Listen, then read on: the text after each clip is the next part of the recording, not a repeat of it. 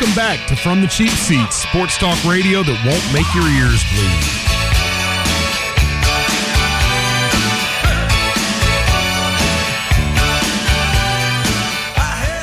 Welcome from the cheap seats, Kristen Lambert, Brandon Atkins. I, Brandon, I feel like we should be on vacation. Why's that? Eh, I mean, it's like spring break for sports. We do this every year, Yeah. and we get to sort of the the end of July, and we just look around, and there's nothing going on. Right. And and I'm I'm all over the internet. I'm I'm on the radio, whatever, trying to figure out what's going on. And and sports media in general is just really trying to prop sports up right now. Right. They're trying to make me care about the British Open, or as the British folks call it, The Open. Open. Um, yeah. I mean, everybody that had any kind of name recognition missed the cut. Seemed like. right. And Brooks Koepka, you know, mad about pace of play, which I can relate to. I can't stand slow golf players.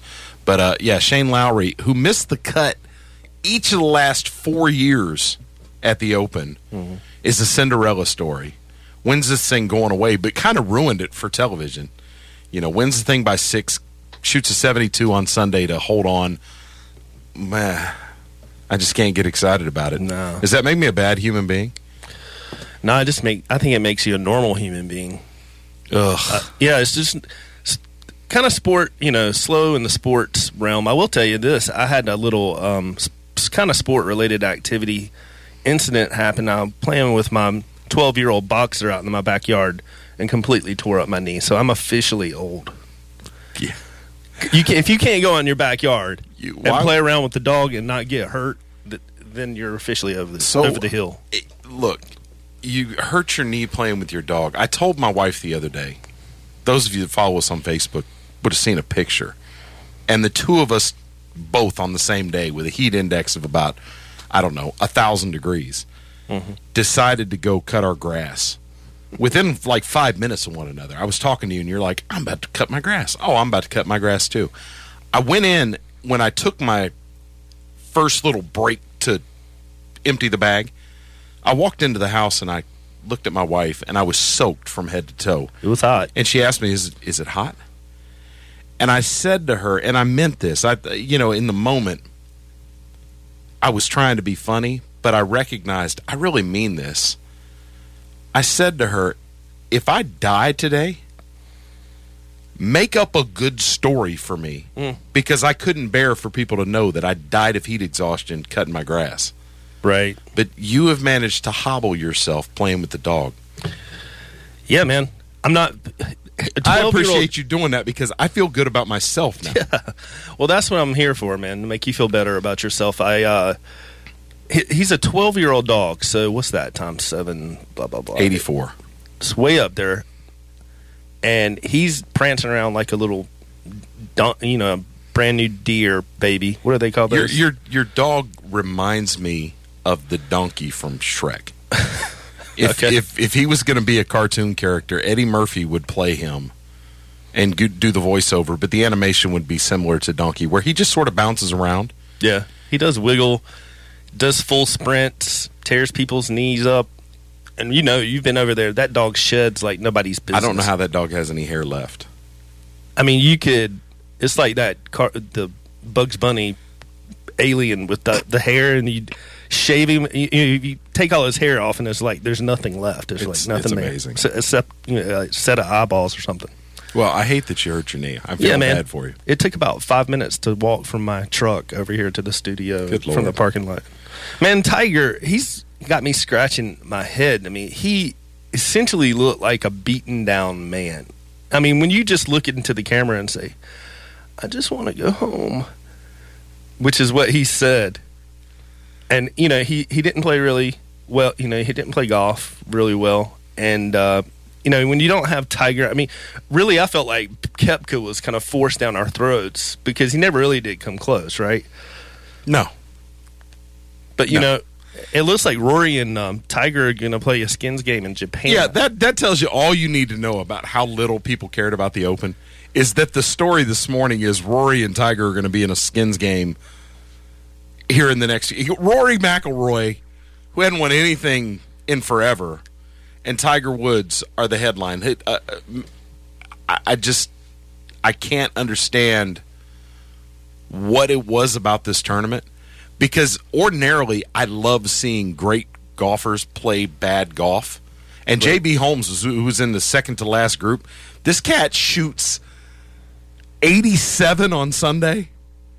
87 on Sunday. Yeah. And you know, Koepka, the the body language from Koepka was the best part of this whole thing, where he's like, "Dude, you can't be for real." You know, Koepka's ready to shoot. This dude doesn't even have his glove on. um, Koepka, of all the people on tour, is probably the one guy I wouldn't want to make mad. Right. Um, Kind of a tough guy. I wonder if they saw each other in the bar, or if they will down the road, and if Koepka will have some words for him. But um, yeah, that's it. The Open's over. Shane Lowry, great story, but it's amazing. A guy, they, I mean, think about the the the mental toughness of a guy like that. Missed the Open cut four years in a row, then come back and just win the thing by six strokes. That's impressive.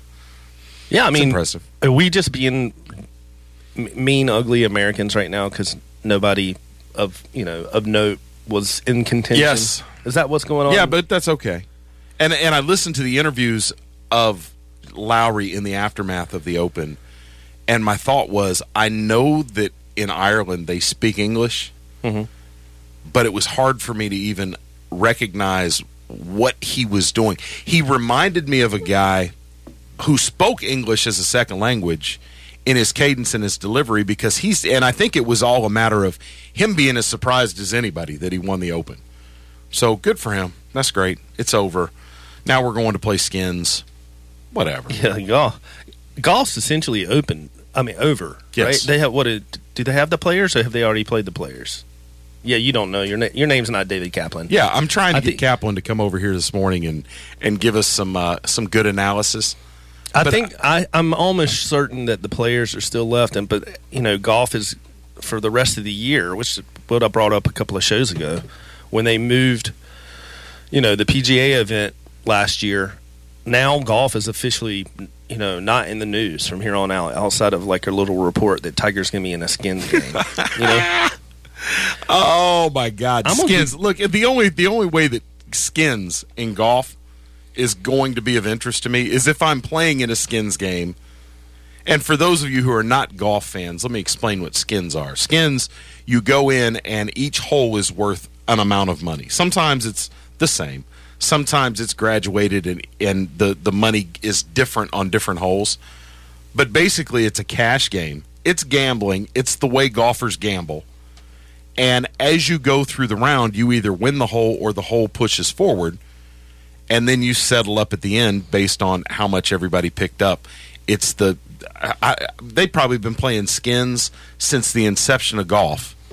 Yeah. I mean, all uh, these. This is exactly what all these rich golfers need is another way to make money. Yeah. I think it does make it a little more interesting because there's a little, it's a little more playful. I'd rather punch myself in the face than watch somebody watch somebody else play skins. That's just me.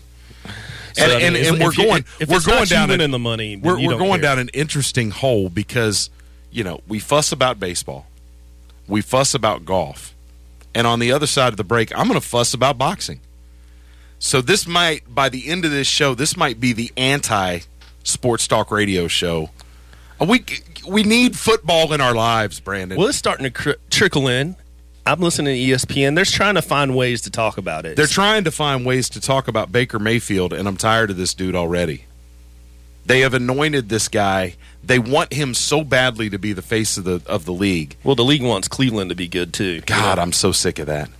And and I'm they just, don't care about your Bengals, bro. They don't. They don't care about your Panthers. No, All they don't. care about right now is Cleveland. And I don't know why. But you know, Cleveland's a relatively small market. I don't understand why there's this burning desire for Cleveland to be something great this year.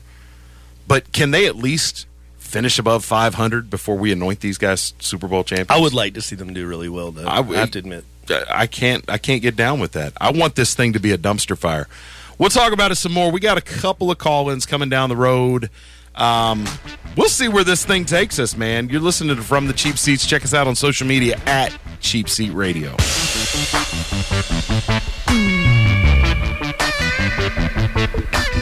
Stay tuned to From the Cheap Seats. We'll be right back. I don't know what we'll talk about, but it'll be cool.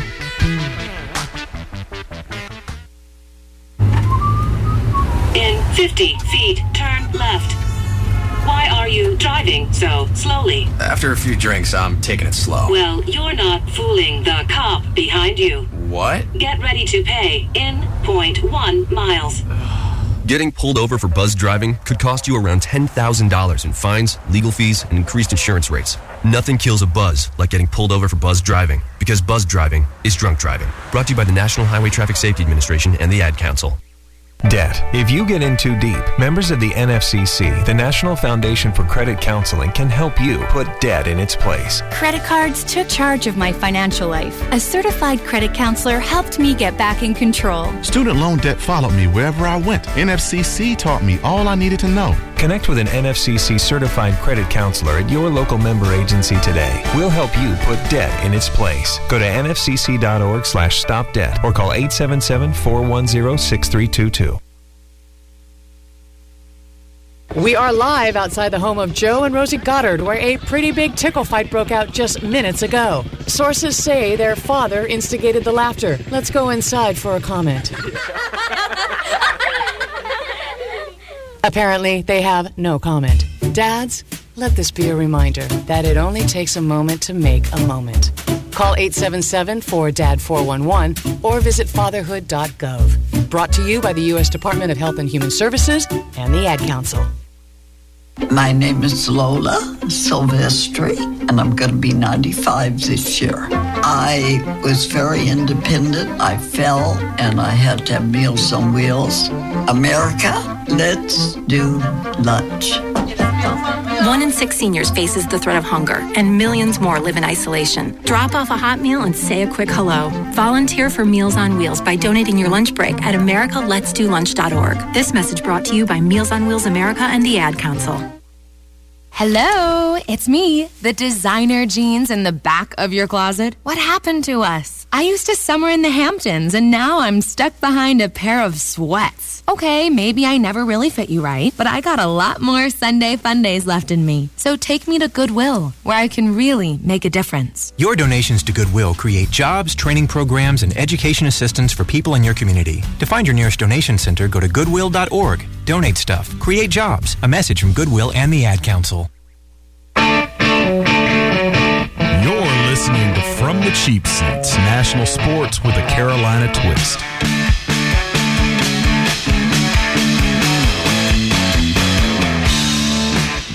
All right, welcome back from the cheap seats. Krista Lambert, Brandon Atkins, Robert Bricky is on the way, I think.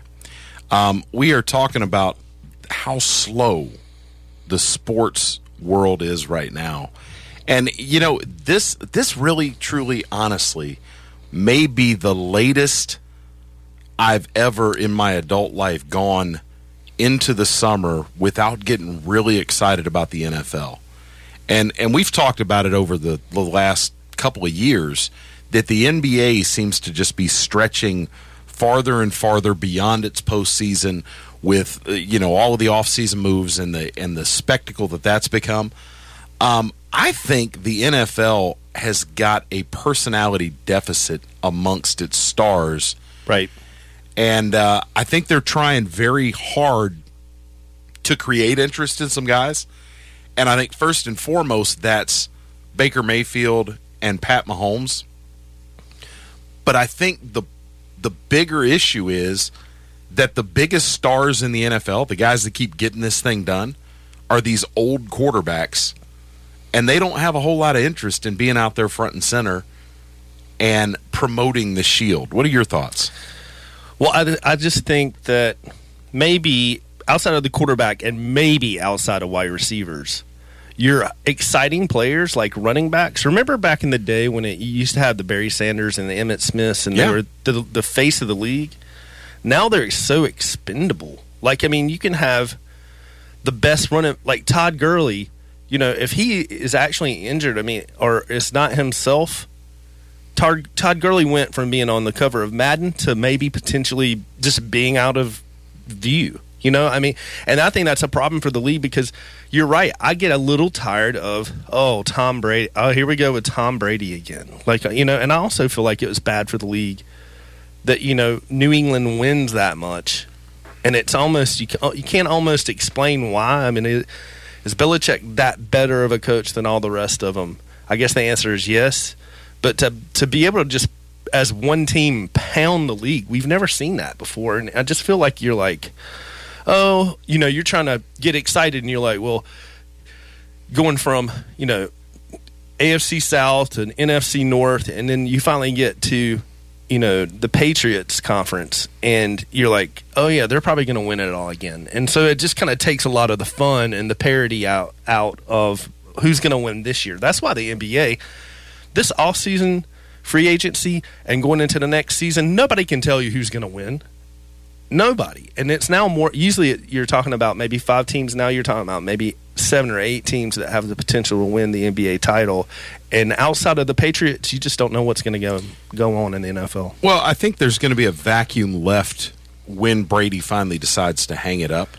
But I think you're right. Is is for years now, it's been a matter of why don't we, we can just fast forward through and figure out who's going to play the Patriots in the Super Bowl, and you know somebody's got a puncher's chance against them. But it's interesting that when you look at the dominance of the Patriots, when you look at this career that Tom Brady has cobbled together, relative to people that have come before him, I think you're right. Tom Brady has not, I, I, don't think there's ever been a moment in time where Tom Brady was the face of the league. Right. And I don't know if it's a resistance. You know, he's like, I, I, I don't want to do this. Um, I don't think he's a guy that shies away from the media necessarily but he's not allowed himself to be pimped out and be that guy and be all over the media. I mean, he's been on a couple of talk shows over the years, though, you know, whatever. He's not a particularly riveting interview. Hmm. Um, maybe they need somebody to stir the pot.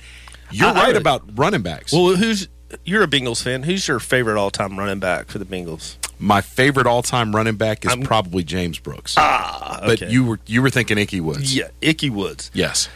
Remember how ex- fun and exciting Ickey was? Absolutely. The Ickey Wood, the Ickey Wood shuffle and all that.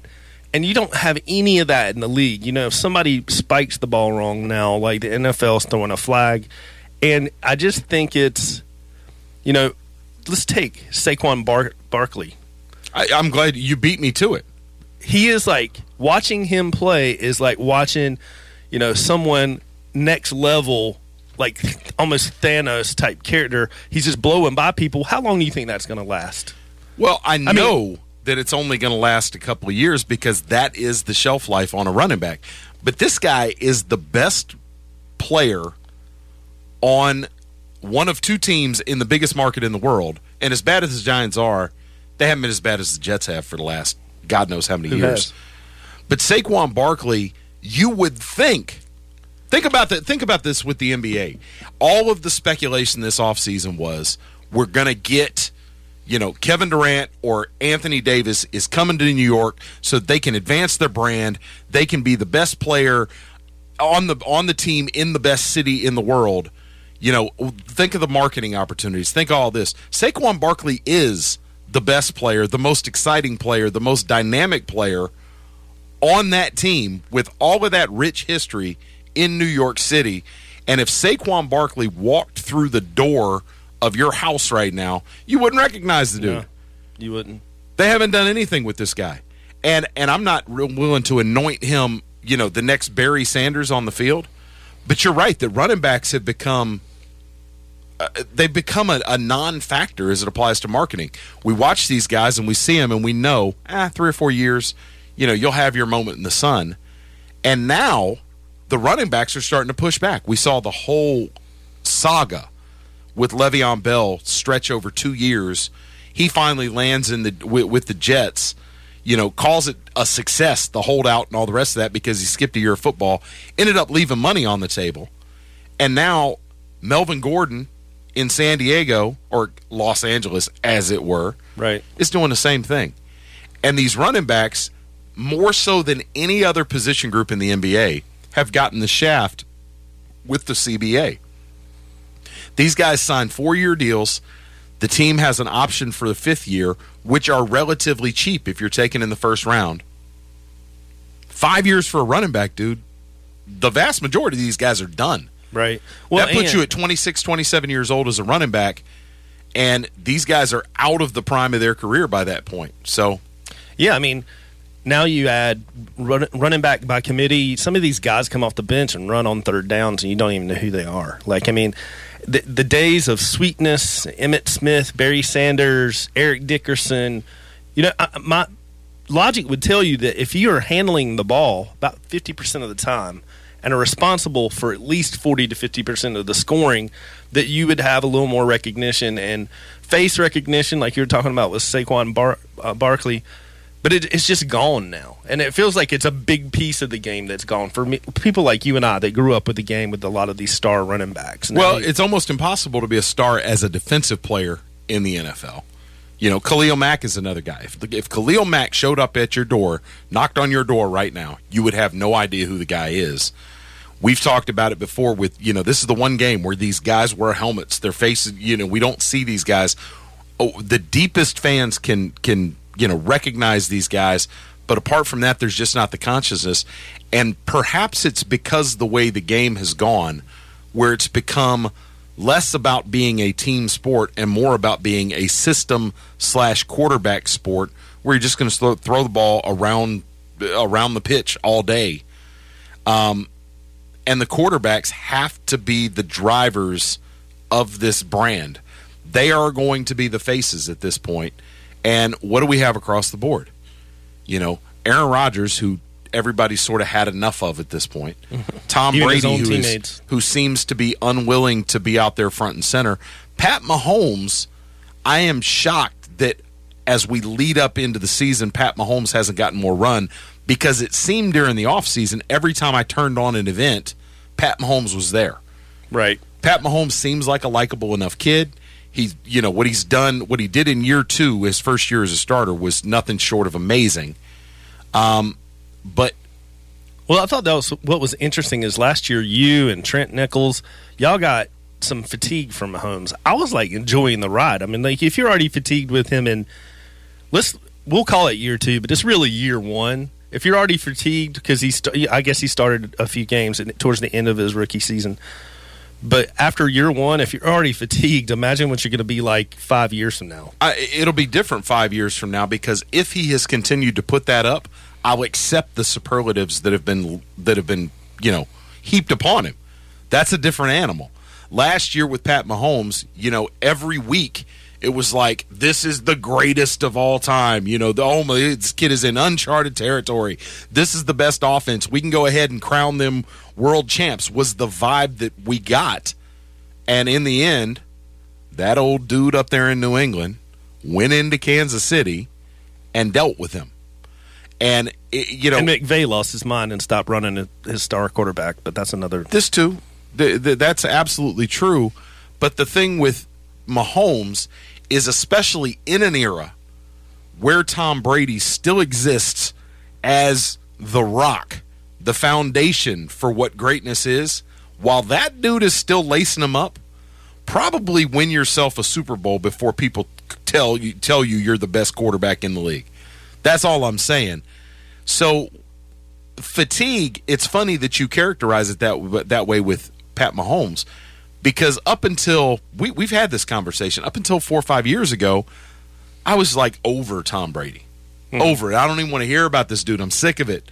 Now at this point in his career, I'm like I really want to see how far this guy can can go. or at least respect it. Yeah. Oh, I I don't- definitely respect for it. Absolutely. I'm convinced that I was listening to ESPN over the weekend. They did a an entire segment on players that are so good that you hated, but now you respect them. That's the, No, they did the not. exact same thing we did last week. Awesome. And so I'm I'm convinced they're listening to us. Um, and one other thing, we did a show of the worst sports names. I'll throw this in here. Not, I'll keep bringing it up if I, I remember another one. Worst sports names is this kicker named Chris Blewitt. Have you heard about this Yes. guy? I think he got cut by the Chicago Bears. But if your last name's Blewitt, do you really want a career in field goal kicking? No, I'm good. You're just going to be the punchline at every party. Absolutely. You're listening to From the Cheap Seats in Central North Carolina on WFJ 105.5 FM and around the world as a stream and a podcast on any number of outlets.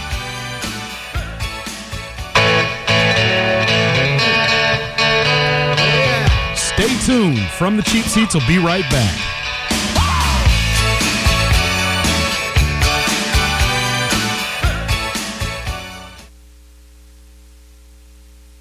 One eighty over one eleven, and I had a stroke. I couldn't speak or walk. 150 over 90, and I had a stroke. This is what high blood pressure sounds like. You might not feel its symptoms, but the results from a stroke are far from silent. Get back on your treatment plan or talk with your doctor to create a plan that works for you. Go to loweryourhbp.org. Head to toe, everything's changed. Brought to you by the American Stroke Association, American Medical Association, and the Ad Council. So, why do teenagers play high school sports? My reason why is a sense of purpose. My reason why is to inspire others. One reason student athletes seldom mention is to get an athletic scholarship. They know that only 2% of all high school athletes are awarded a sports scholarship. So, why do they play? My reason why is friendship. Tell us your reason using the hashtag MyReasonWhy. This message presented by the NFHS and the North Carolina High School Athletic Association. Have you mixed your pain meds, your sleep meds, your allergy meds? Call the Poison Helpline. Has your child eaten a tube of toothpaste, a chip of paint, a wild mushroom? Call the Poison Helpline. Have you been bitten by a spider, a snake, an insect? Call the Poison Helpline. Poisonings can happen at the home, on the job, or in the great outdoors. Call the Poison Helpline first for fast, free advice from medical professionals. Call 1 800 222 1222 anytime, anywhere. 1 800 222 1222. Save the number, save a life. Brought to you by the U.S. Department of Health and Human Services. Joel Klein catches a 7 o'clock train after his evening CPR class at the American Red Cross. Ron Garrett is on the same train. He's had a rough day and doesn't feel like himself. Until he feels the sudden tightness in his chest, Ron never thought he'd actually have a heart attack. Until Joel is administering CPR, he never thought he'd actually save a life. When you train with the Red Cross, you change a life. Starting with your own. Call 1 800 Red Cross or visit redcross.org to learn about life changing opportunities in your area. Tweens have mastered the art of tuning out. Jen, there's a spider in the car. We're turning your room into a home gym. See? Nothing. But some messages need to get through, like making sure they're buckled up the whole ride, every time. Do whatever it takes to make your child listen. Jen, I friended your boyfriend. Wait, what? Buckle up, sweetie. Never give up until they buckle up. Learn more at safercar.gov slash kidsbuckleup. A message from the National Highway Traffic Safety Administration and the Ad Council.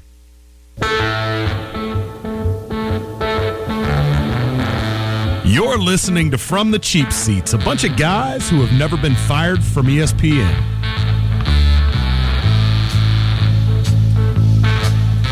All right, welcome back to the show. Krista Lambert, Brandon Atkins, flying old school today. Yeah, Seems we like we're doing more and more of this, man. I think uh, Trent and Robert might be falling out of love with us. What do you think? I, I really hope not. At least Robert. Maybe I don't know if I care as much about Trent. I will say we're we do we do this show in the studio, and there's a really popular golf show that's in here, and the professionalism of the notes that they make for their show makes me feel even worse about the prep we do for our show. Yeah, I can't lie. I, I kind of uh, We walk in, we walk in, high five each other, and yeah, let her rip. Yeah, sometimes to our own detriment. I feel like today is one of those days. Um, eventually, this morning, friend of the show and head coach at Lee County High School for you local folks, uh, Steve Berdue will be with us. One of my favorite people. Steve's a good guy. Um, so stay tuned for that. Well, I really want to probe and figure out what uh, what's going on with Desmond Evans, the um, young defensive end over there at Lee County, who is the number one college prospect in the state of North Carolina. Come in, go to the Tar Heels, man. Go to the Tar Heels, bro. Speaking of which, Mack Brown. I told you guys when Mack Brown took the job at UNC as the Tar Heels football coach that it was possible to go home again. You could go back to the future. And you thought that was a little crazy at the time. Are you on board this Mack Brown train yet? Oh yeah.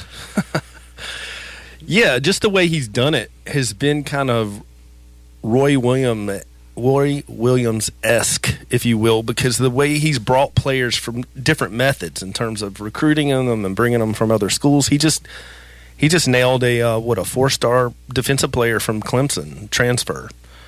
So he's getting these players in all these different ways, and he's you know he's putting together a team. It'll be fascinating to see where they actually place, because uh, it seems like right now Clemson and Syracuse are the headliners of the ACC, which is kind of sad to, uh, to hear out loud.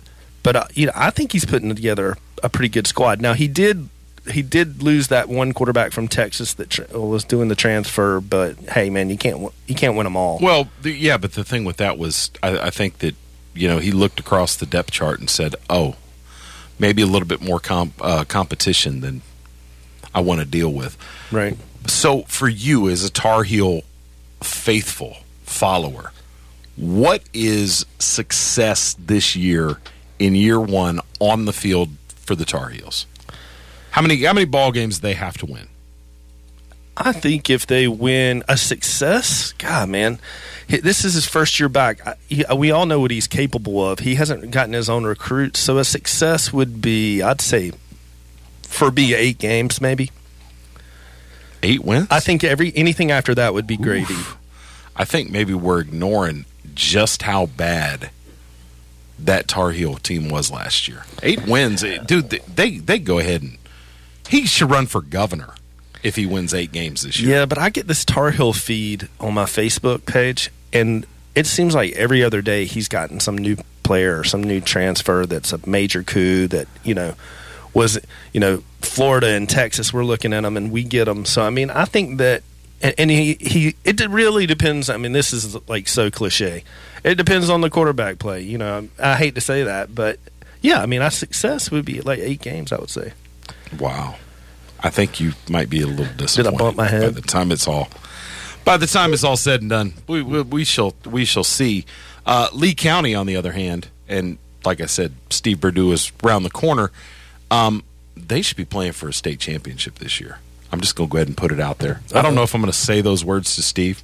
He it might upset him because that's setting the bar kind of high. But I know how his mind works, so we'll see how that all shakes out. So you Talk- think they got even better? They're even better than they were last year. Oh yeah. You want to Yeah, expand on that? They are loaded. Um, I, I, we'll, we'll we'll save that for Steve, but uh, yeah, we'll, we'll definitely get into that. But that is a team that is loaded. Didn't lose a whole lot at the skill positions, and I think they've got enough kids in the pipeline that their line play will not suffer this year. So yeah, I think they're in good shape. Also, at some point in the next couple of weeks, um, Lonnie Cox, who was the offensive coordinator at Southern Lee, I think it crept under a lot of people's radar here locally because it was a late hire. But Lonnie left the Cavaliers and rolled down the street and is now the head coach at Union Pines. Um, Lonnie's going to be on the show with us coming up in the next couple of weeks, and we'll also get Ken Neal from uh, Southern Lee, the head coach there, who's uh, in his third year, I think. Um, so yeah, we, we'll be we'll be doing some local coverage too. Some of our folks in, you know, Tennessee, Alabama, Texas, and the rest of the world will be like, "Why are well, you can fast forward through the podcast? You'll be all right. You'll be all right. Shake it off." Um, so we were talking about guys like Tom Brady, who have just sort of sucked the oxygen out of the room. Um, I'm trying. I really can't put my finger on it. Usually, I have a strong opinion as to why something is happening or not happening. I don't get why there are not people that are more magnetic in the NFL that I want to be interested in or that, that sort of draw me in. But right now, dude, everything I turn on has Baker Mayfield's face on it. And, uh, you know, we're talking about a guy who had a nice second half. Okay, it was a cool little run. You know, Cleveland had an outside shot to get in the playoffs. They got back to 500, blah, blah, blah, blah, blah. When I you think- look at his performance against good ball clubs last year, it's pretty pedestrian. And now you insert Odell Beckham into the mix. I get why the national media is like, on paper, you know, this team should be something else. There's a lot of hoopla right now about the Madden ratings. Madden's coming out here in, in the next few weeks. Isn't that funny how the players get oh so my bent out of shape? dude! Wow. Yeah, there are players calling for boycotts on Madden because they're so unhappy with the ratings. Um, the Browns, I'm sure, will be one of the better teams to play with, at least at the beginning of the season. Because I don't know, you're you're an old hat. I don't know if you realize, but as you go, if you sink your game, those ratings are going to change throughout the year. And I have a feeling that'll be a team if you played online that you would face a lot. But I just get this feeling that there's too many people that think they're the center of gravity in that organization. And I think it could go sideways. You know the player who I'm tired of having the league trying to shove down my throat? Odell Beckham? Dak Prescott. Wow. I mean, this dude, Dude. he's in commercials. What's the kid coming out of Oklahoma, the number one pick? What's his name? Kyler Murray. Kyler Murray. They have this commercial where Dak's speaking to Kyler Murray and goes, You know, I was.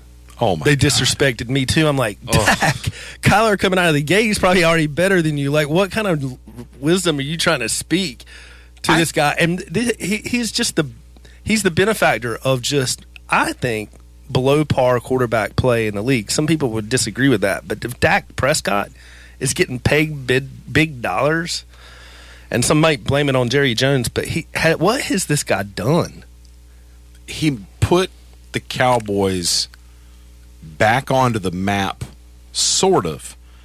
Because, first of all, the Cowboy fan, it's funny how things have changed. For years and years and years, through the 70s, the Cowboys became America's team. And the, the measure of excellence for the Dallas Cowboys was championships. And then the Cowboys were bad for quite a while and they went through and the franchise was was ultimately sold to Jimmy to uh, Jerry Jones and the Cowboys got back and had one of the great runs we're ever going to see with the triplets and the measure was excellence and then for almost 20 years the Cowboys couldn't get it right Yeah. and you know I have friends of mine that swear that Tony Romo is the greatest quarterback in Cowboys history. Tony Romo and I have very few things in common, but one thing that we do share is that we both have zero championship rings. That's true, but you know, you're talking about quarterbacks and around the league. That's the one thing that he did have is he was a, a really good quarterback with some charisma. And now you look at the the quarterbacks across the league. I mean, you take Aaron Rodgers. People say Aaron Rodgers the best that ever did it. He's got one Super Bowl, and he seems to like come off like a jerk to his teammates. If you go down the list of quarterbacks, it seems like they got one character flaw. Tony Romo is a little. I mean, what the league needs is another Brett Favre. Brett. Well, and maybe Baker misses- Mayfield, maybe Mayfield is that guy. Maybe Pat Mahomes is that guy. But even if they are, do they have the same swagger? Do they have the same moxie? And and I really, it's hard to say. Dak Prescott, though, it's it's funny that you ask about him because this guy is in an absolute stare down right now with the Cowboys franchise. And the question is, coming into year four, has this guy done enough to be paid like one of the best players in football? Well, I'm just saying, Jerry Jones does this to himself because to be a brilliant businessman, his negotiation skills with his players, you know, he's like, "Well, we're in talks with Dak and blah blah blah," and he you can hear him whispering, "With we're gonna sign him for what he wants," you know. You know, he's just the worst. Well, in the he, he loves his players. You know what I mean? Like, He- so he he, falls in love. I think he still has a picture, a portrait of um, Tony Romo behind his desk. So he falls in love with these players, and they're the negotiations are. Go- Dak knows he's got them right where they want. 'em. Well, different than any other sport in the on the American landscape, the NFL salary cap is a hard cap. You cannot exceed that cap. And when you look at the Cowboys a couple years ago, when Zeke broke onto the onto the scene, and Dak Prescott was doing his thing, they had the best offensive line in football. Period. It's not even it's not even debatable. Right. The holes that Zeke Elliott ran through as a rookie, a hole isn't even the, the proper word for it. They were these gashes, and free agency has kind of cost them a little bit of that line depth. And now you look at that squad, and Amari Cooper's got to get paid. Amari Cooper, there can be no dispute about how big of a difference maker he is. Mm-hmm. That pass offense in Dallas was putrid last year until Cooper showed up and resurrected his career. Zeke Elliott, there's no denying how important he is to that ball club. But again, we have the question with Zeke what's the shelf life? Is he going to be doing this another two years? Is he going to stretch this out and be, you know, go against the grain and do it for five or six more years? I don't know. But in the end, because of the way the economics work in the NFL, quarterbacks are the highest paid guys in the building, and Dak wants to be paid that way. And it it the question is, well, is Dak amongst the best quarterbacks in football? No. There there's no there is no way you can put him in the top 5 or 6. However, the question that's not being asked is how good is Dak Prescott relative to someone they could replace him with? And that's the problem. Is there about 20 people in this world who can play quarterback at the very highest level in the NFL and challenge for a world championship? Dak Prescott is probably in the bottom third of that list of 20 people and nowhere near the guys that are in the top third. But the question that Dallas has to address is if they don't give this guy the 36 million or whatever he's ransoming them for, what is the alternative? Because the shelf life on his running mate Zeke Elliott is very very short. So in the end, Jerry's going to buckle and he's going to pay this guy and then he's got to figure out a way to pay everybody else without gutting the rest of the team. And that's what makes capology in the NFL such a tough trick to turn. I don't know what you do with this guy. You know, in a vacuum, I say, now let somebody else go overpay him. But for the next year or two, what does that mean for the Cowboys? Because it's not as if there are, you know, top tier NFL quarterbacks out there floating around that can just plug in and lead this squad. So it's tough. It's really, really, really tough. I don't know. Um, the Zeke Elliott situation is is even more interesting to me because just like we talked about with Saquon Barkley, how much can you really pay Zeke Elliott? How much can you commit to in terms of guaranteed money? Because you know the clock is ticking on this guy. And the expectations, you know, in a best case scenario, probably get another four quality years out of him. But every step that he runs over the course of the next four years, he's one shot away from being done forever. You're right about that. Well, the show just took a step step up. We got Robert Bricky in studio. Hey, I don't know if it took a step up or not, but I don't either. I'll, I'll take it. I don't either. We, will we'll we'll uh, reserve judgment on that. Um, Robert has made it. I'm I'm so excited about that. I'm so excited about that, Robert. The the theme today has been that we probably ought to be on vacation. Uh, okay, so we've upgraded from gutter talk, from gutter replacement talk. Yeah, last week. I, I, I don't know. At some point today, we may be talking about gutters again. I don't know. well, let's. I say we go. Where are we going, vacation wise? Uh, Aruba. Okay, that was easy. I'm not that hard to please. So, you as a professional sports guy, what do you do in during this these summer weeks where there there just isn't anything compelling going on in the sports world? I think our only saving grace at this point is on demand television. You find your good Dude. series and you binge watch it. What are you looking at right now? You know what? I've started watching it's always sunny in Philadelphia. Oh gosh. and I am I have watched it like six straight days. I, I, am I never knew. So I've been binge, watch, binge watching that, and then I watched one called Broad City, which was on uh, Comedy Central, and uh, I'm still trying to get through Breaking Bad. I still haven't finished it. You haven't finished it. Oh, I think a little bit less of you, man. Sorry, man. So the youngest of my kids has been in town, and she, I, I wouldn't have thought this was possible. She told me a while back she was watching a show, and she is into. I'm not even going to say because that might give it away. But she asked me when she showed up, you know, you want to watch this with me? Because she's finishing it up. And uh, I decided, yeah, it'll be cool. We, you know, whatever. We'll sit around and, and when we have free time, we'll check this out. I have probably in the last week watched 50 episodes of Grey's Anatomy. Oh God! I didn't even. I, I feel like less of a man than when I began this thing but I cannot tell a lie. I'm digging the show, dude. You know, I'm, I'm a little I'm a little sad because we're about to be caught up to like real life. We're in season 15. To know- give those of you out there, You know what? I'm not even laughing at the fact that you're watching that show. I'm laughing at the fact that how do you manage to watch more television? I know, I tell you, the TV is on. We do things in the background, and oh, by the way, she keeps me up till three in the morning watching this show after everybody else is long asleep. And I'll be like, I've got to go to bed, and she's like, Come on, Dad, one more.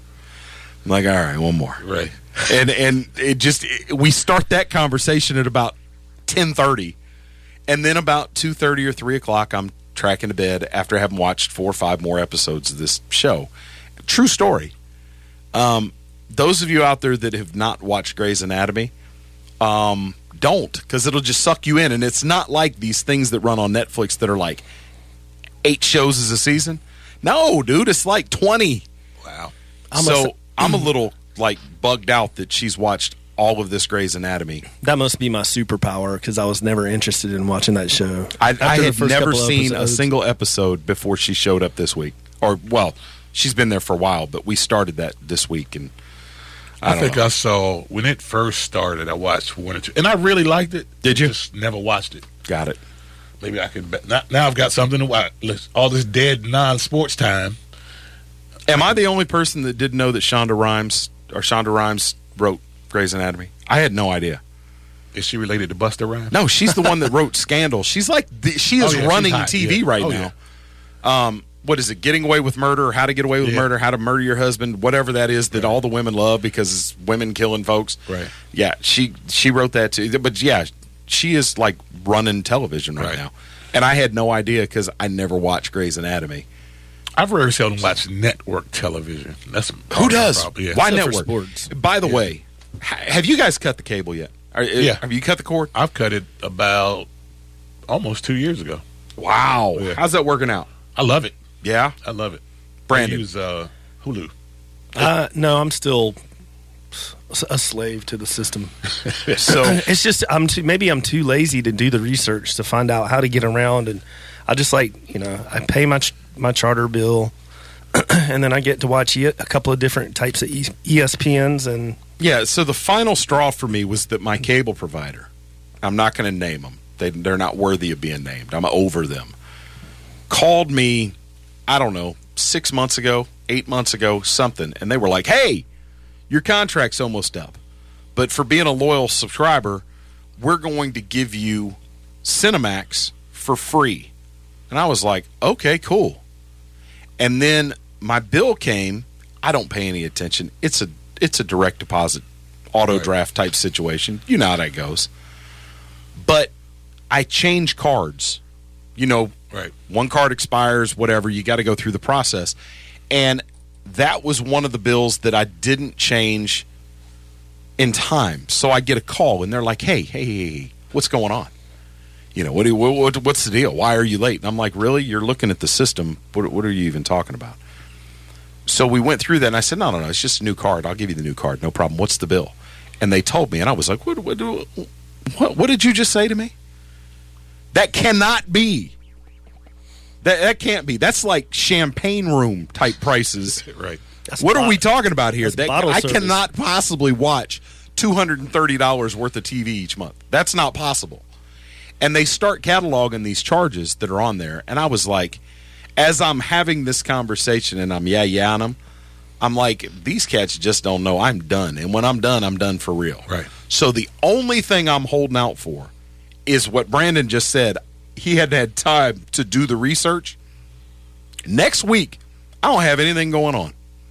And for about a day, I'm going to sit down and make sure that I have absolute coverage over everything I want to see. And I'm going to put together, figure out exactly how much it's going to cost, how many subscriptions I have to have. And it's not a matter of whether I'm going to figure out whether or not I'm going to do it. I just need to figure out these are the things I need to have in place so that it doesn't affect my quality of life. But as for the cord, you're cut, yo. Done. Now, I've I've been I had uh, Sony uh, PlayStation Play, View Sony PlayStation Vue, which is their mobile uh, pack cable package. Yes. That was good, and I tried Hulu. What I liked about Hulu, it also has original content. Yes. All the Hulu uh, sto- shows, plus some network shows, plus they've got just about every channel I watch. Well, see, we have Hulu, we have Netflix, we have all of this stuff, and we pay all of that money for cable as well. Cable, I'm done with you. I'm breaking up, and we're it's it's irreconcilable. Yeah, so that that was my problem. I was like, I'm paying. I was. I didn't even have the, the movie channels. I was paying about 160 bucks a month, and I'm like, and I really watch. Yeah. When you think about it, I want you to do this when you get home. How many channels do you actually watch? Yeah. I think I watch five or six. Yeah. I like History Channel, Food Network, ESPN. If there's something major on one of the local, you know, like Yeah. channel two through five, that's kind of all I watch. Oh, and by the way, and this will tell you, you, you'll be able to figure it out now who my provider is. They took CBS off this weekend. They took the HD feed of CBS off of DirecTV, and it only had the non HD. And on the CBS HD channel, it was like, hey, you know, call to some website, go visit some website and lodge a complaint if you don't like it, whatever. And I'm like, you got, you got to be, gotta be kidding me. Well, you know what all these guys are working on now? Like, you notice after Game of Thrones, HBO Go loses like gazillion subscribers. Right. Um, Netflix just took a hit because of the end of Stranger Things. You know what I mean? So, I mean, it's or about to take a hit. Well, but just to- they're going to try to figure out how to tie you down to these shows. Yep. Oh, without a doubt. But the it's funny because the Netflix thing that you're talking about, Netflix, you know, quarterly they have expectations, and Netflix was in the was in the news. Stock price dropped about ten percent because they hadn't hit the goals that they that they had set for themselves. However, you have to take it with a grain of salt because Netflix had still added 100,000 subscribers during the quarter. They had just projected to add 300,000. If these guys during a bad quarter are still adding 100,000 subscribers, they're in pretty good shape. Right. Now, here is the crazy thing though. Netflix apparently has offered 70 million dollars for a particular stand-up comic to do a comedy special for them. Have you guys heard about this? I have not. Cool. Who might be worth 70 million dollars? Dave Chappelle. Nope. Kevin Hart. Nope. Jerry Kevin Seinfeld. Hart's got 60 Netflix specials Yeah. on there already. Jerry They Seinfeld. have offered this to Eddie Murphy. Really? Yes. Oh, you know, I was thinking about him. He's kind of disappeared. He has. and he hadn't done anything in a But while. think think about I mean when you think about this in in the context of, you know, stand-up comedy, it, what's it been? 25 years maybe since Eddie did stand-up? when he did Raw, Man, that was no, it was longer than that. it's been forever. That's, about- that's at least thirty years ago. Yeah. It's crazy, but they've apparently offered him 70 million Eddie Murphy to come out. Now here's what blew my mind is when I when I heard that I went to the internet because I was like, how old is Eddie? Give it a guess. How old's Eddie Murphy? Hmm. 55. 58. So because he hit the scene when he was like nineteen, right? yeah. Now, when you think about Eddie Murphy, you think about there was sort of a, a hierarchy and a passing of the torch. The guy that probably picked up the mantle for Eddie Murphy in that genre was Chris Rock, right? Right. How old's Chris Rock? he's about my age, fifty-one. 54. Okay. Uh, That absolutely blew my mind that Chris Rock was only four years younger than Eddie Murphy. and that's a testament to how young Eddie was when he hit the scene because it was, I mean, when you look at the heyday for Eddie Murphy with Raw, um, I mean, that was 86, 87. Delirious was eighty-three. 83 for Delirious, and then that probably means 85 for Raw. Does that sound right? What, 87. 87 for Raw, Costin says. All right, Beantown says 87. It doesn't seem like Chris Rock was a real thing until the late 90s.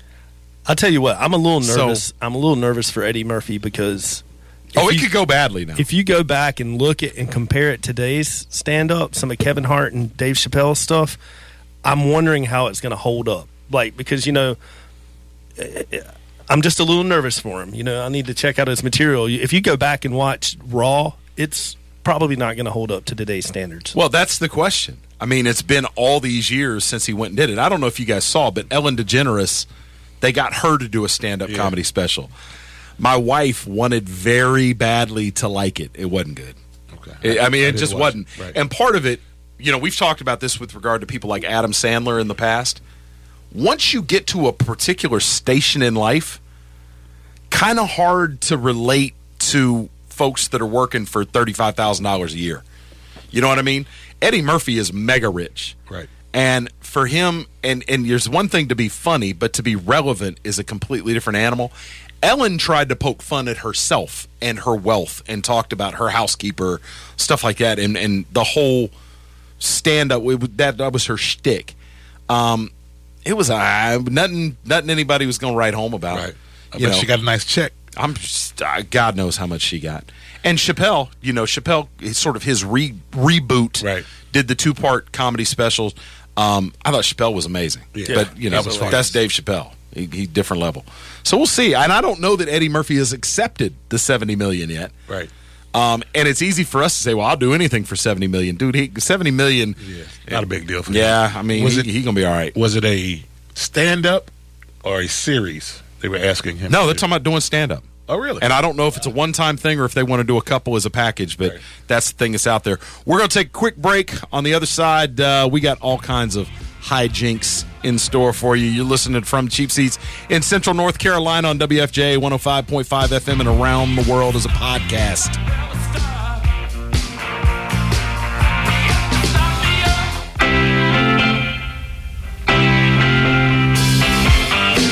From the Cheap Seats is a production of Cheap Seat Media LLC, broadcast locally on WFJA 105.5 FM.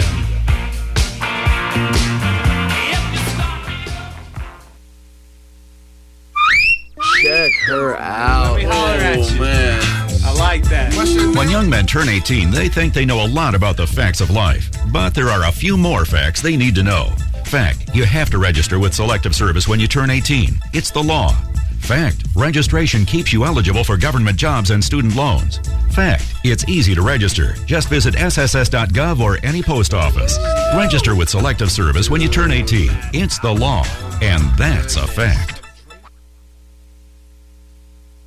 WFJA 105.5, Sanford, Pinehurst, Southern Pines.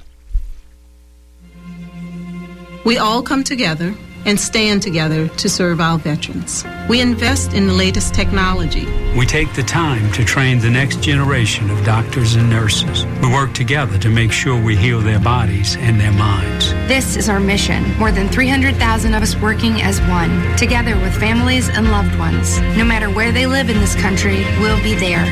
We stand strong, united. Stand with us in caring for our veterans. We are there, day one, with baby names and a gift that lasts a lifetime. We are there as you grow, protecting you and those you love. And we are there as you start your next chapter. We are with you through life's journey. We are Social Security, securing today and tomorrow. Get to know us at socialsecurity.gov. Produced at U.S. taxpayer expense.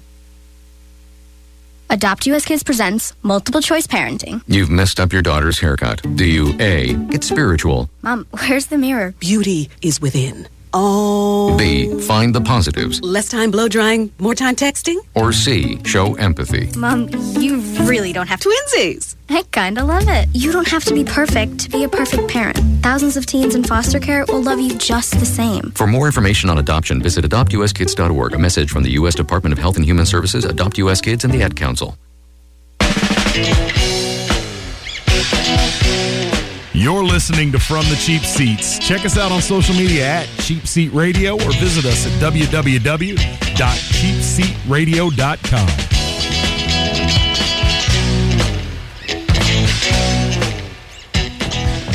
All right, welcome back from the Cheap Seats. Kristen Lambert, Brandon Atkins, and the inimitable Robert Ricky in studio. And on the phone with us, we've got Union Pines football head coach Lonnie Cox. Lonnie, can you hear me? Hey, Cross, how you doing? I'm good, man. How are you? Doing well, man. I, out here sweating to death. I, I think this has been the hottest practice so far this summer. See, it's funny because we've been talking all morning about the fact that there's no sports going on, and I kind of feel bad because one of the reasons we don't we don't have a lot going on in the news is guys like you and at every level are kind of cranking up for the season. You just took the you were a late hire at Union Pines, and I think it kind of snuck under people's radar. But uh, tell us about how that how that whole thing unfolded, and and how did you end up in this spot? Well, you know, I, I'd first like to say this. So when I was at Southern Lee last year, um, we played over here at Union Pines, and I can remember just being so very impressed, um, looking across the the stadium and seeing how how large their band was and, and what kind of student section they had and just looking at that overall environment. Um, and, and I just looked over there. I said, "Man, if that job ever comes open, that that is the one I want." And you know, I'm just very, very lucky to to have a great relationship uh, with Mr. Performance, who's our principal. I was I was very fortunate to coach his son, who is who is now a junior um, here at Union Pines. I had an opportunity to coach him um, when he played youth football, and just to be able to have that kind of relationship with him and then be able to develop a relationship with Coach Purvis, who's our athletic director over the course of last year, it, it's just been kind of surreal. Uh, it, it's just a tremendous opportunity, and I thank God every day I've gotten this opportunity, and and uh, just want to make the best out of it. Tell the truth, man. It was the video board that, that sealed the deal for you, wasn't it? well, I, I think I got spooned at, at Scotland a little bit with the video board, but hey, we're trying to catch up with them. Well, you know, it's funny because you know here in Sanford and in most small cities around the country, um, you know, football is sort of king during the fall, but Cameron, where Union Pines is located, sort of it's sort of out on an island all by itself, but the the atmosphere there on game nights is it it really is something special, and I'm not just blowing sunshine at you. I get exactly what you're talking about with Union Pines, with the band, the engagement of the fans, you know, everything down to the video board. It's a beautiful venue. Um, so yeah, I mean, I, I get why you're so excited. I, it's, it's an incredible opportunity. You know, I tell people all the time, you know, number one, you're only going to be as good as the coaches around you. And, you know, I, I'd like to say I've been very blessed to, to bring my quarterback coach, Bryce Black. Um, he was my quarterback coach at Fairmont. Um, he was with me at Southern Lee. I, I've been able to get him over here. Uh, built a great relationship with Terrell McKeever last year at Southern Lee. He's come over here to be our defensive backs coach. But, you know, here, here's what I was going to say. I, I get off tangent sometimes. You're only going to be as good as the coaches around you, and more importantly, you're only going to be as good as the community behind you. And this is a very special yet unique community at Union Pines. And people genuinely want to help you here. They want to do anything they can to help you and your team be in the best position to win. And that's something I'm very thankful for. Well, you, you talked about the, the school and you talked about the community. There's also, you know, the matter of the players out there on the field. And and I know you've got a guy coming back, Tyreek McCoy, that I'm excited to see what, what he can do as a senior. Talk a little bit about what, what, what you expect from him and the rest of that offense. Well, first, I just like to say that, that Tyreek's a better young man than he is a football player, and and and you know he's he's very he's very committed to football, and it's something he really loves. Um, you know, I, I've been referring to Tyreek as, as just one of those fast cats. You know, Tyreek's about 210 pounds, but Tyreek also runs four five four six. So for for a big guy to, to be able to move that fast is, is kind of unfair. But um, he's been tremendous um, you know, let's run an option on offense. He's going to be able to press the line of scrimmage fast, and you know, he, he's definitely going to make people honor to die. But you know, Tyreek could also could become the pitchback at any time, and now you got that six foot one, two hundred and ten pound frame up against an outside linebacker or a DB, and and, and I'll take that matchup every time. Well, you, you but talk- you know, in addition, say that again. No, go ahead. Go ahead. I'm sorry. I said in addition to uh, in addition to uh, to Tyreek, you know, never nobody's ever seen Archie Chandler who who made all conferences DV play offense, and then we got a young sophomore, uh, Keyshawn. He's going to be a he's a rising junior, Keyshawn Davis. He runs about a four or five, and then we have another t- tailback, uh, Jaheim Ezel, uh, kind of similar to the tailbacks I had at Southern Lee. We've got four solid tailbacks, all of which are all of which have different skill uh, skill sets. Some are more true dive backs. Some are guys you want to get the ball in their hands on the perimeter right now. Um, so it's going to be an exciting brand of football to kind of watch how those four different guys will, will kind of assume their role and, and help us go win football games. Well, uh, you know, I know you, and I know you pretty well. I'm sure that there is some eye rolling on your defensive staff because I'm certain that every single athlete you have come through that building, you're trying to figure out how to employ them on offense. And the defensive staff, you're going to leave some scraps for them to at least, you know, have 11 guys to roll out there? Oh, absolutely. Uh, Coach, Coach is going to hear this and he's going to start laughing. But um, when I interviewed here at Union Pines, you know, I told Coach Purvis and and uh, and uh, Mr. McCormick that I think my job as a head football coach is to always put the best product on the field. And you know, even at the 4A level, you know, I think you've got to play your best players on offense and defense.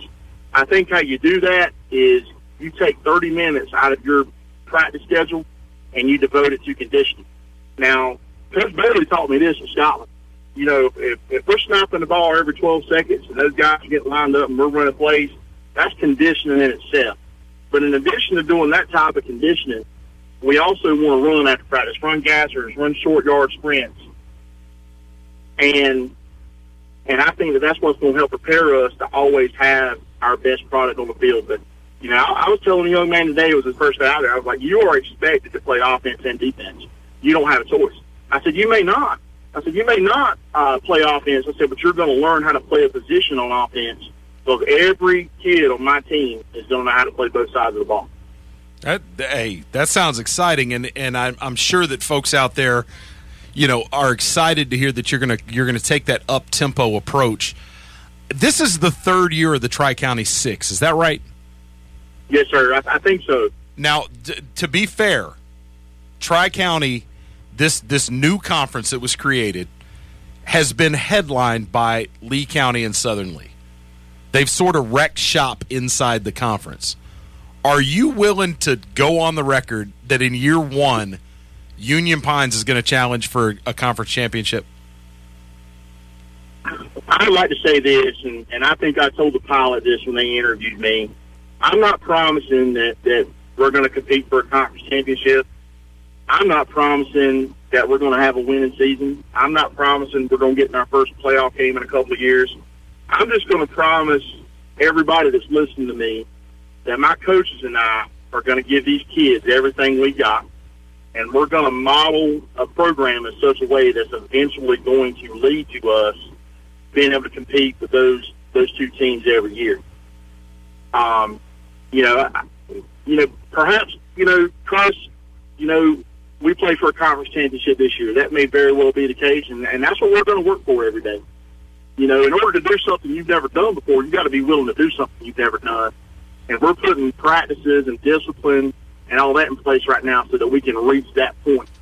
But all I'm gonna promise is is that you know we're going to give give the kids our best, and we're going to expect their best in return, and and we're going to try to put the best product on the field and do the very best we can. That sounds good. Now you've been you've been around the game for, you know, most of your adult life. This is your first bite at the apple as a as a head coach. Is that correct? Yes, sir. It is. Now I am sure, I know beyond any shadow of a doubt that you have spent many many nights thinking, if it was my program, I'd do this. Is that right? That's exactly right. All right. So what are what are a couple of the things that you've been able to implement as a first time head coach now that you have free run to run your program? What are the things that you're most excited about having had the opportunity to do? Well, everywhere I've been, you know, Coach Bailey used to say this to me all the time. He said, you can learn something from everybody. He said, sometimes people are going to teach you what you should absolutely do, and then people are going to teach you what you shouldn't do. But, you know, I, don't want to get into all that, what I've learned from this person or that person or, or what I've decided not to do. But the one general thing that I've always told myself that I would do when I took over a program is that I was going to put some discipline in place. You know, and I, I think coaches, I think coaches can benefit from this, but I also think it can hurt them. You know, if you put a rule in place, Chris, you know, you need to hold a kid to that rule. Just just don't put ru- rules in place just to scare them. And one thing that I'm proud of that we've done here so far, every rule we've put in place, we've held we've held our young men accountable for it. You know, just for example, you know, in today's game, you know, if a player gets caught with jewelry on, it's an automatic 15 yard penalty. Well, we do jewelry inspections, and and we did one this morning. You know, we had about 62 kids out there this morning, and we had one kid that had jewelry on. But you know, what we're trying to teach them is that they got to be disciplined in practice. We want to model our practice the same way that a game should be modeled. We're, we're trying to set those same expectations. Um, another thing is, you know, I, I learned this from Coach Neal. You know, I have a no cussing policy here. You know, if a kid cusses out there at practice, all I do is I blow the whistle, I put them on the line, the whole team runs. I, you know, I, I may hear, I may hear that, I may see that it was a certain person, or I may hear that it was a certain person that said the cuss word, but you know, I don't blame that particular person. I, I just put them all on the line and we run, and we'll run a split or two. We'll turn around and I'll say, hey, let's let's sign back up and let's run this play. So, you know, one thing that I'm very proud that we've been able to do so far at Union Pines is, is put some real discipline in place and hold the kids to it. And I really believe that even though it may take a month or two or however long to get it in place, I really believe that you that if you hold kids to rules and expectations, that, that they're going to meet your standards. You know, and, and our kids. it, it's, it's funny that you're talking about the no the no swearing policy. When when Coach Neal took over at Southern Lee a couple years ago, that was one of the first things that was sort of put out on Front Street was that this was a non-negotiable that that there was going to be no cursing in his football program period. Now I gotta I, I gotta laugh that folks that know me um, know I I had done a little bit of work with with Southern Lee de- back when when Coach Simon was there, and they were like, "I guess you can't come around the program anymore." And I was like, "Yeah, I don't, I don't know how much time I can spend over there either." But but my my thing with it is is I almost thought from from my cynical perspective that that was unenforceable, that there was no way that was going to work out, and I, I tell you, I've been around the program for the last couple years, and it, it is a thing. How do you guys do it? Is that all it takes is for you to say well, you're not going to do it, and if you do it, you're going to run? Well, like I said, Chris, I, you you know, my thing is, and I you know I'm, I'm going to talk about Coach Bailey a lot, man. Coach, Coach Bailey taught me so much. Even even Corey Johnson, uh, he's the head football coach at Clinton. He's taught me so much about what it means to run a disciplined program. And you know, I'll say this: you don't want to create so many rules that you're more worried about enforcing rules than you are coaching football. But whatever rules you do put in place, just hold kids accountable for them. You know, just like the young man, just like the young man I ran earlier for having the jewelry on. I went up to him. I said, "Is this a rule that I put in place?" He said, "Yes, sir." I said, "Do I expect you to do the right things?" I, he said, "Yes, sir." I said, "Why am I teaching you this?" He said, "Because it, it, it'll get us a 15-yard penalty during the game, and it'll not only hurt me, but it'll hurt the team." And so, you know, when I'm disciplining kids, I, I try to use those moments as teachable moments. I'm not only trying to correct their behavior, but use the situation to help them become a better man, you know, a better future leader, all those things. So I, I feel like you can accomplish that all in one. But but like I like I told you, you know, if, you tell if you tell young men that that you know they're not going to cuss, and you hear them cuss, just put them on the line and them, and you know it, it may take a while, but they'll eventually get the point. And whatever rules you put in place, you got to hold them to it. And just like any good leader would say, what gets monitored gets done. All right, I hear you, man. I'm excited to see what you put together out there. Can we get you to check back in with us uh, once we once we get into the season? Oh, absolutely. You call me anytime. You know, I'm very thankful for for what you got you guys did for us last year um, in Lee County and and uh, how you've always treated me, um, especially, and and I'm very grateful for that. And um, anytime you want me on the show, I'd love to be on it. All right, brother. We appreciate that, man. Lonnie Cox, head coach, first time out of the chute at Union Pines High in Cameron, North Carolina. I'm excited to see what you do, man. We will talk soon. Thank you, Chris. All right, guys. That was kind of fun. I love hearing the excitement of guys that get to do this on a daily basis. There's part of me that is like all my life wanted to be a high school head coach. I just don't know that I can muster the intensity that I would feel like I needed to every single day. You know what I mean? Robert, you've been down that road, man, at the college level. Yep. How do you how do you stay on all the time? You know, what? I don't think it's about staying on. It's, I think it's just a matter of staying focused. If you can just concentrate on what needs to be done that day. Like I'm not a rah rah guy. I'm about, hey, let's get in here and do what we need to do. Let's do it well. Feel like we get better every day, and that way, when it comes around game time, it's routine. We we know how to run that play. We can execute our press or our trap or situationally. So, you know, I'm a I'm a doer, not a cheerleader. I would think the jewelry rule would be an easy one. I would just put the Michael Crabtree tree footage on a loop because he got his chain snatched twice by the same guy, And he's rich. you know what I mean? I would be getting rid of taking my jewelry off in a hurry after watching that. You know, though, I can tell you, uh, and and you guys know, I do television play by play, and about every other game, somebody gets a flag, and it's always in the middle of the game. Right. And it's oh, I, I honestly believe that the the opposing coaches are kind of surveying the field and waiting for a moment oh, oh, where yeah. they can point it out to the referee if the referee hasn't seen it, and it'll happen, and you never know what's going on, and they go and it's always a necklace, and they fish it out, and here comes the flag, and then the coach on the sideline is you know looking incredulous. What are you doing? You know, this is what we do, and I don't understand why these guys think they have to wear these necklaces out there because it can't be a matter of I forgot. You know what I mean? But it happens, and and you know, Coach Cox trying to address something you know on the front side to to condition his guys because 15 yards in a football game at the high school level in particular Oh, yeah. is a big deal. So, very interesting conversation. We appreciate Lonnie Cox hanging out with us for a few minutes. We're going to take a quick break, and uh, on the other side, I see Beantown in there on the phone. I think I know who he's got on the line. We'll see if I'm right. You're listening to from the Cheap Seats. Check us out on social media at Cheap Seat Radio. You're listening to From the Cheap Seats. Check us out on social media at Cheap Seat Radio or visit us at www.cheapseatradio.com.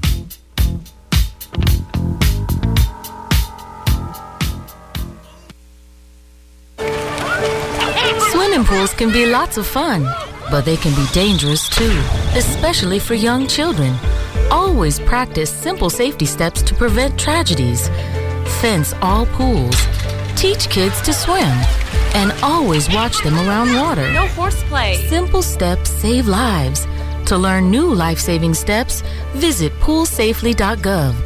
A public service message from the U.S. Consumer Product Safety Commission.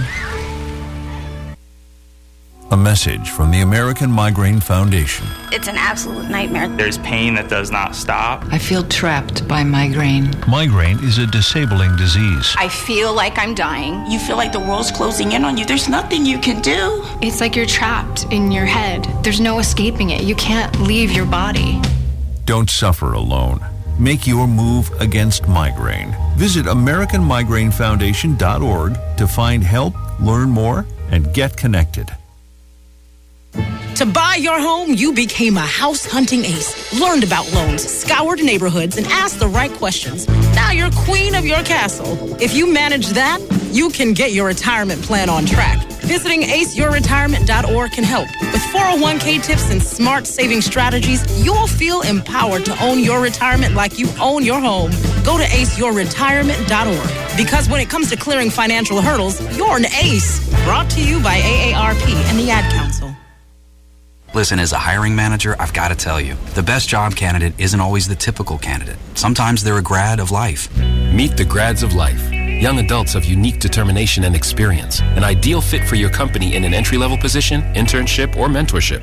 They might not have every qualification you typically look for, but they're exactly who your company needs. Sometimes the best candidates aren't the ones you're used to. Go to gradsoflife.org to learn how to find, cultivate, and train this great pool of untapped talent. Brought to you by the Ad Council and gradsoflife.org.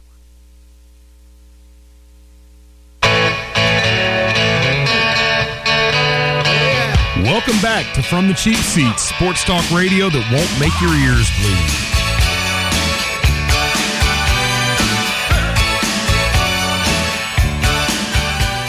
All right, welcome back to from the cheap seats. Hanging out this morning, Chris DeLambert, Brandon Atkins, the inimitable Robert Bricky, and uh, guys, I, I didn't even know if you all were still in here. You know, I kept looking at you to see if you had questions for Coach Cox, and you were like, just you go were ahead. doing such a good Go job. Yeah, thanks. All right. He, we knew he was in capable hands. Oh, well, cool. I appreciate that. I think.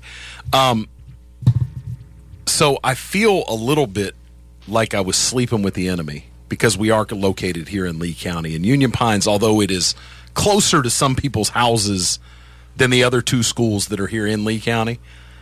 Now I feel like we have to do a Lee County segment. How y'all feel about that? That's what I was. Are you going to do this to me again, though? That's all I want to know before I go into this. do what to you? You uh-huh. were on a roll, man. We, you- you just got to. Sometimes you got to step back and admire greatness. You know what I mean? yeah. Oof, it's one of those you're- days. You're in the presence of greatness. You just you, you just get caught up. Sometimes Wow. it's like a, a tractor it- beam, man. Sometimes Wow. it's a teaching moment. If Like, I- I'm, if I I'm thought- learning the professionalism of the the inter, the art of the interview, so I don't want to inter- interrupt that. if I thought either of you meant a single word you just said, I'd be really, really feeling myself right now. On the phone with us, Lee County Yellow Jackets head coach Steve Perdue. Steve, can you hear me? Yes, sir. Thanks for having me. Hey, man, before we talk about football, I, I need to say something, and I say this from a position of respect and of commiseration because my last name is DeLambert, and I spent my entire youth having people butcher my name. Yours is one of those names where when and I know this because the first time I, I asked you, you were like, just whatever. I was like, is it Bordeaux? Is it Bordeaux? Is it and you were like, it doesn't matter. How how often do people talk to you for the first time and hit your name perfect when they say it? Yeah, so not definitely not very often. It's Bordeaux. Bird like a cold, dough like donut. So it is Bordeaux. Um, yeah, not not too often they get it right, but it, it don't bother me. That way, if, if I say something wrong, they can't get too mad at me either. Do they ever do they ever pronounce it Bordeaux? I do get that sometimes. Yeah, definitely get some weird spellings. Right. I, I think I spelled it like six different ways in my phone before I finally got it right. yes, sir. So, hey, I, I'm going to start right out of the gate. Uh, we just I got to tell you because I, I don't know that you you were listening when we did, but I I kind of feel a little bad. We just interviewed Lonnie Cox at Union Pines, uh-huh. and I feel bad that we didn't interview you first. Hey, no worries. Uh, congratulate Coach Cox on getting that job. I think he's going to do a great job over there. I- I'm I'm excited to see what he does with the program. I know that uh, you know he he was he had a vision for the offense with the Cavaliers, and and he just always struck me as a guy who was like, I can't wait to get my own squad so I can do all the little you know mad scientist type things that I want to do. I'm I'm I'm waiting to see how many trick plays this guy runs and what kind of scheme he comes up with. He's he's such a good guy. He is a good guy and a good coach, so I look forward to it. All right, but you still going you still going to put the beat down on him, aren't you? We don't practice to lose, so we- we're playing to win. So, so for those of you who haven't ever met Steve, this is year two at Lee County. Um, most coaches, if I ask this question, are going to give me some canned answer about, you know, we're building good young men. We're gonna, you know, we're gonna do our best. Are You plan on winning a state championship this year? Yeah, every year we make a calendar, we end with a state championship. If you don't have that plan, you're not going to make it. That's what I'm talking about, man. That is absolutely what I'm talking about. That's why I love you the most. Um, because I know that your kids feel the same way. I've had an, I've had an opportunity to talk to, to most of the kids up and down the roster, and and to a man, they are like, "Yeah, we're playing to win a state championship." And I'm going to tell you, I'm not sure this isn't Lee County's best shot at a state championship in a very very long time.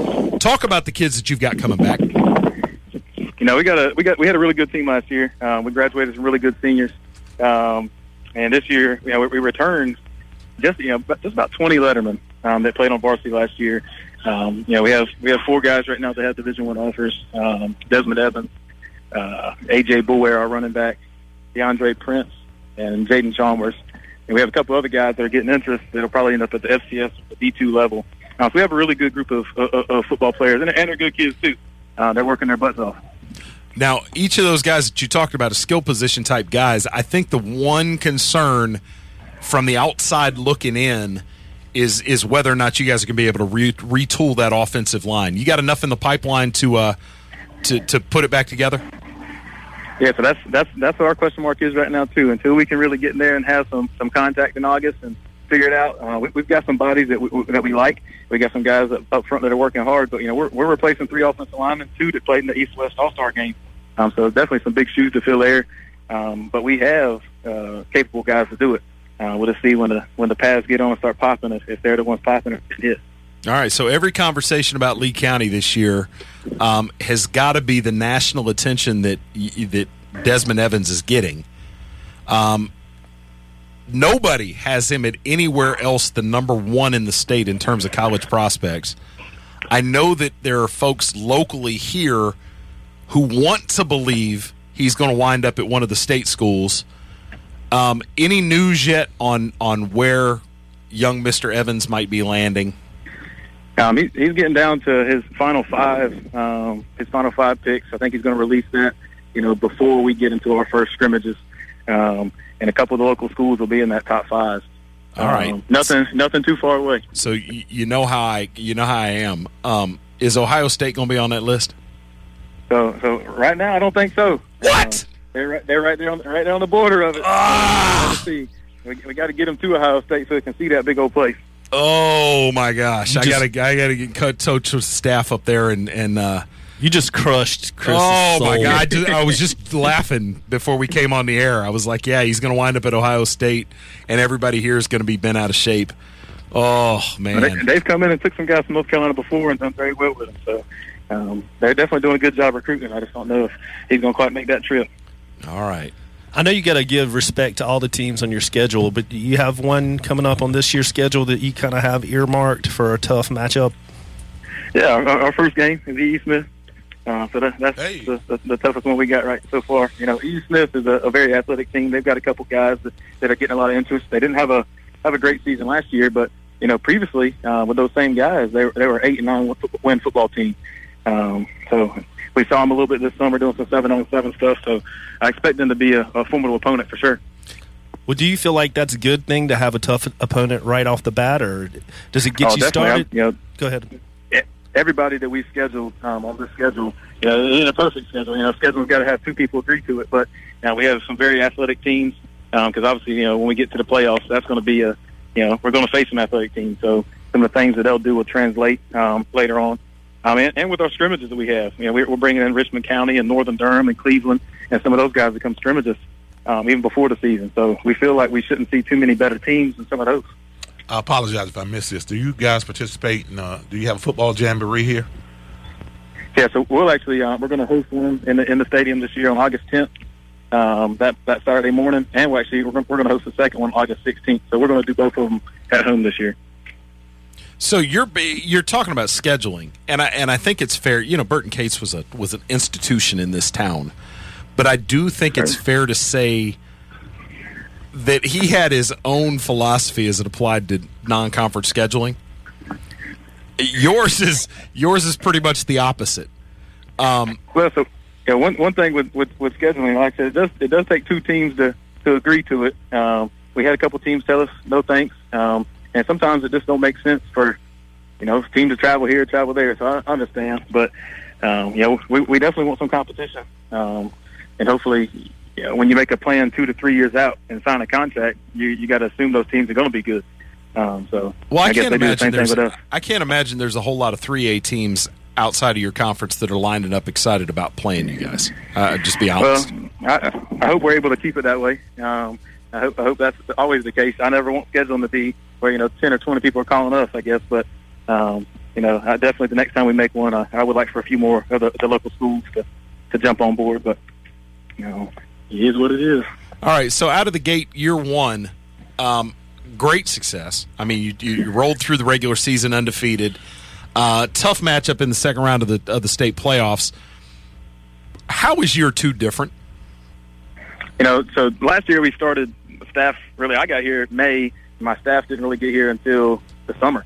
Um, so we continue to, to build upon things. And so we did a, a good job. Uh, you know, the boys picked up things quickly. But this this year we had a, a full off season. Um, so, you know, from the weight room starting, you know, early in January to, to having a, a full staff and bringing in a couple more guys, and um, you know, having having a full off season, not just trying to pack everything into to four or five weeks.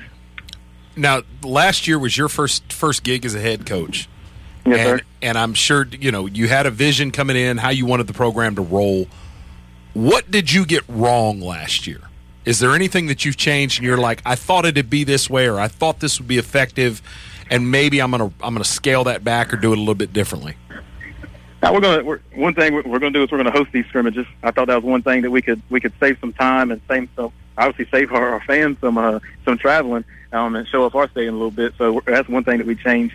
Um, the other thing is to continue to to build our coaches. You know, we we, we had a really good group last year, and I think we have you know an even better group this year because we've added some to it. Um, so I think that's going to be a, a continuing thing of keeping a great staff. Well, perfect. Give us some details about. it. You said the uh, the first jamboree is August 10th. Give us a little bit of details about what's going on. Yeah, so August 10th, we're going to start off at 9 o'clock. Um, it'll all be in the uh, in, in Paul. Gay Stadium. Um, we'll go from 9 to about 12.30. There'll be five different teams rotating on the field. Um, Southern Lee will also come to it. Uh, I say Richmond County, Northern Durham, and Apex Friendship. So we've got some, you know, some, some quality teams coming in. Everybody will play three games that day uh, for about 30 minutes. Um, so we'll get some good work in. Wow, it sounds like a lot of fun. What are you guys doing August 10th? You want to come hang? Uh, sounds like a good day. So you say you got six teams. So you play each team for a thirty-minute segment. Is, Yeah, we're gonna get about a 30 is it minute segment Is it each. a actual game or is it situational football? So we'll do some of both. So we'll go ten play. Um, one segment will be ten plays of offense, ten plays of defense, and then we'll do uh, uh, the next session will be a, a a full live situational um, going in. If you don't get a first down, you're off the field, and then we'll also mix in some red zone stuff. So we're gonna get a little bit of everything. Um, talking with the coaches that are going to come to it, you know, trying to make sure everybody gets what they need. Right. Um, and, and you know, red zone play is always a, a big thing. So we're gonna mix that in a little bit too. All right, very good. Coach, anything you want to add? No, I appreciate all y'all guys do, and look forward to seeing y'all again sometime soon. All right, man. We will check in with you as we get closer to the season. Uh, good luck to the Yellow Jackets. Like I said, there's a lot of high expectations out there out there for you this year. Last year, you were the new guy, and they're trying to figure out what they got. Now it's all the pressure. They, they- everybody knows what they got. They want a state championship, coach. Yes, sir. No one's got more pressure on them, themselves than I put on myself. So I'm all about it. All right, man. We'll talk soon. Thanks for uh, hanging out with us. Yes, sir. Thank you. All right, Lee County Yellow Jacket football head coach Steve Pardue. That's a good guy. Yeah, I like him a lot. That's a good, good guy. Um, so, football jamboree August 10th starts at 9 o'clock at Paul B. Gay Stadium. Folks should get out there. That's the one thing I know Steve didn't talk about is trying to get more community engagement. He wants that place to be on fire on Friday nights. And uh, doing things like this, trying to get the word out there, spreading a little bit of, for you know, no pun intended, a little bit of buzz, um, really, really could go a long way. It's it's a little disappointing at some of these games when Lee County, in particular, over the last couple years, you know, has been among the best 3A teams in the state. Um, the turnout hadn't been as great as it should have been. They haven't been getting what they deserved. Now, when you get down to the Brick City Classic, that's a that's a whole you know the Brick City Bowl. People turn out, and it doesn't matter what's going on. And the last couple of years, those games have been really meaningful. So it's been a great crowd. But leading up to that, it's almost as if Lee County's been beating people too badly, and they're like, ah, there's no drama. They're going to roll out there and beat these guys fifty six to six. Um, it's a fun time though, man, and it's a great place to watch some high school football. Do you do you think in general attendance has declined in high school athletics? Yeah, I know it has. What's what's the reason behind that? too many other entertainment alternatives. Right. I mean, I, I played I played ball in Austin, Texas, and you know football is king there. And when you think back to that relative to you know where we're at now, you had six or seven real stations on TV. You know, there weren't a million things going on. People weren't glued to screens. They weren't that. The other thing too is that high school football fans now you have internet feeds of the game. You have you know online updates, MaxPreps. You can go there and find out anything. Basically, back in the day, you either had to go to the game or read the paper. Right. I, I, I do think that attendance has waned, but high school football is the purest type of football there is. And I'm not trying to say it's as exciting as the product they put on the field, you know, at the college level or, you know, the pro level, but I dig high school football on a level that I that I get excited about very many sports. It's a, it's a great time. Um, and you get to see these kids go out there and lay it on the line. Uh, it's a lot of fun. No knock against high school basketball. I dig that too. But high school football to me has a special place in my heart. I don't I don't feel kids embrace athletics like we did. And maybe because we didn't have anything else to do, but Friday night football games and basketball games. I mean, it was the thing to do. So the whole school embraced it, and and then you had rivalries. So it was it's. I go to a few games now, and it's nothing like when I was in high school. Well, beyond beyond the attendance piece of it, I, I agree with you entirely about high school football because I know I grew up in a culture where, you know, when you showed up at a high school football game, that was what was going on. Right. And even the kids that are there now, it's like a social event, and they're not even, you, you know, obviously they'd be cutting up in the bleachers back in the day, but they're not even in the bleachers. They're like in a corner of the field somewhere, cutting up, you know, doing their thing. And it, it definitely is a shift and a change. And the kids that are not a part of the team are less engaged for the most part. Right. So it definitely has transformed. And it's not, you know, I'm not speaking about one school. I travel all over the state. I see it everywhere I go. And it's sort of the same thing. So it, it is, it is a different dynamic. Right. I uh I, I, I miss the school spirit. You know, when kids were really in, they paint themselves and dress up. And Yes. they make up their own cheers and this. I miss that when you saw some unity among the student body to support your your school programs. So, you know, it's it's it's not fun. I like to go watch kids sometimes have a good time at games. I Oh, just yeah. don't see it very often now. Yeah, one of my one of my favorite things when I was in high school, our band was Oh, yeah. huge. They were they were enormous, and they competed at the state, and they did the parades, you know, in New York and the rest of that stuff.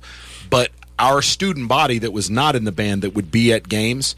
When the opposing band would come on the field, everybody in our, on our side of the stadium would open up newspapers to hide their faces Right, because right. they weren't going to watch, and that was that was one of the coolest things ever.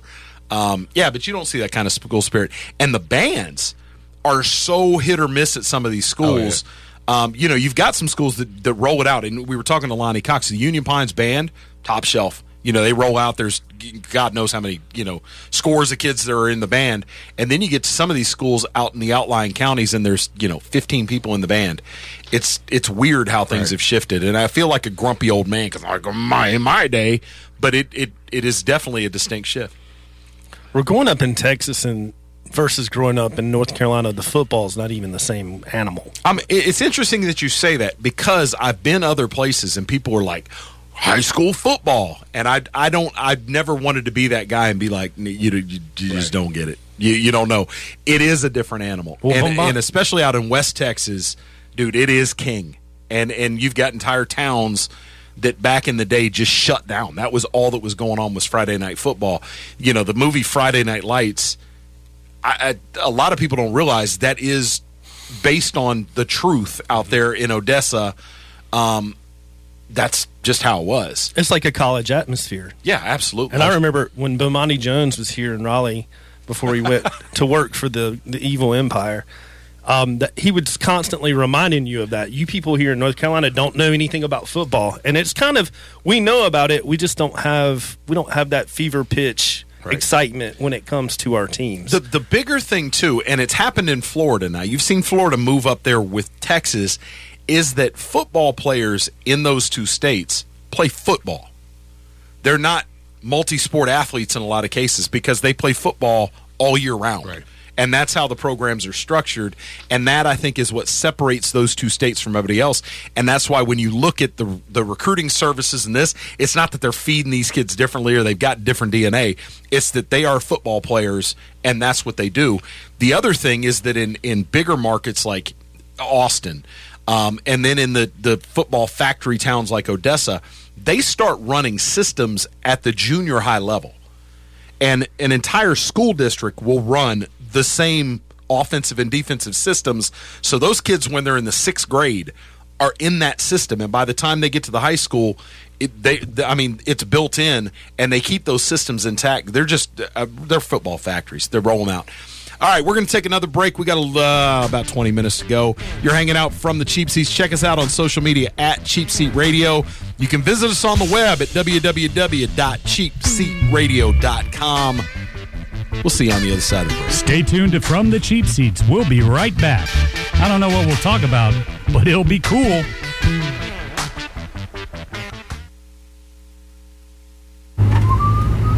In 50 feet, turn left.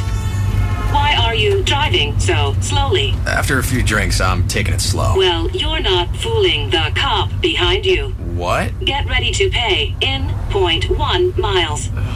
Getting pulled over for buzz driving could cost you around $10,000 in fines, legal fees, and increased insurance rates. Nothing kills a buzz like getting pulled over for buzz driving, because buzz driving is drunk driving. Brought to you by the National Highway Traffic Safety Administration and the Ad Council. Debt. If you get in too deep, members of the NFCC, the National Foundation for Credit Counseling, can help you put debt in its place. Credit cards took charge of my financial life. A certified credit counselor helped me get back in control. Student loan debt followed me wherever I went. NFCC taught me all I needed to know. Connect with an NFCC certified credit counselor at your local member agency today. We'll help you put debt in its place. Go to nfcc.org slash stop debt or call 877-410-6322. We are live outside the home of Joe and Rosie Goddard, where a pretty big tickle fight broke out just minutes ago. Sources say their father instigated the laughter. Let's go inside for a comment. Apparently, they have no comment. Dads, let this be a reminder that it only takes a moment to make a moment. Call 877 4DAD 411 or visit fatherhood.gov. Brought to you by the U.S. Department of Health and Human Services and the Ad Council. My name is Lola Silvestri, and I'm going to be 95 this year. I was very independent. I fell, and I had to have Meals on Wheels. America, let's do lunch. One in six seniors faces the threat of hunger, and millions more live in isolation. Drop off a hot meal and say a quick hello. Volunteer for Meals on Wheels by donating your lunch break at americaletsdolunch.org. This message brought to you by Meals on Wheels America and the Ad Council.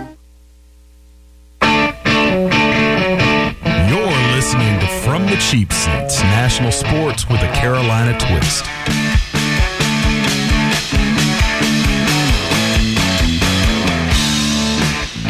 All right, welcome back from the cheap seats. Final segment coming up. Krista Lambert, Brandon Atkins, the inimitable Robert Bricky, and we're missing, we're down a man. Professor Trent A. Nichols, nowhere to be found this morning. I miss old Trent. Trent's out selling right now. Yeah, he is. He's a salesman now. Yeah. He's not he's not just managing folks anymore. He's out there like you know He's feeling the pressure. The, hunt is on. Uh, Let's give some love to anybody that's out there listening that sells for a living. I don't care what you're selling. I don't care what your commission rates are. I don't, dude. That's pressure. When you don't know from month to month what you're gonna put in your pocket, y- you know. I know it. It's a tough life. I got a feeling. I got a feeling. Mr. Bricky is not missing any meals, though. I think. I, I think you've done all right for yourself. Well, here's the here's the deal. Sometimes it takes two, three, four months to get paid. Some on you know, and you got money out there that's not come. It's weird, man. So you know, there's some da- there's some days where you have great day- paydays, and there's some days you got to you got to manage. So uh, Well, it's good. You know, you need to find yourself a financial manager, help you, you know, navigate that, put together, you know, a three pronged investment approach. yeah, but that takes time. all. I I meet the got you. client.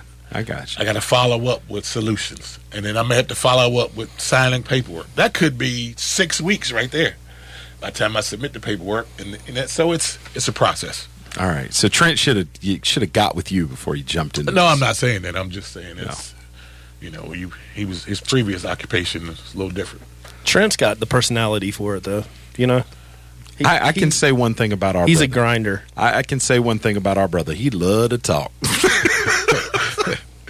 I do miss him though. I hope he's doing well, and I hope he's I, I hope he's closing, selling some gutters or a roof or something. You know what I mean? I'm getting. I'm gonna use my man. I'm about to replace my gutters here pretty soon. Looky there. See, back to gutter talk. It, it, it didn't take. It, it took. It took an hour after you said it. I don't want to replace my gutters. I just want to clean them. Right. Well, that's funny. Bricky over here talking about. Well, sometimes it might take two to three months to get paid, man. You commercial real estate, dude. It takes two years to do a deal over here. I mean, it is a big payday. But closing deals you had forgotten were Yeah. deals.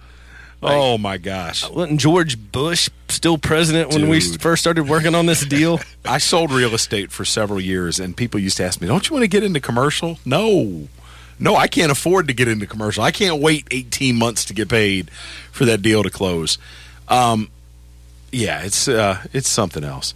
So, gentlemen, I would be remiss if I did not acknowledge that the Baseball Hall of Fame induction ceremony happened this weekend.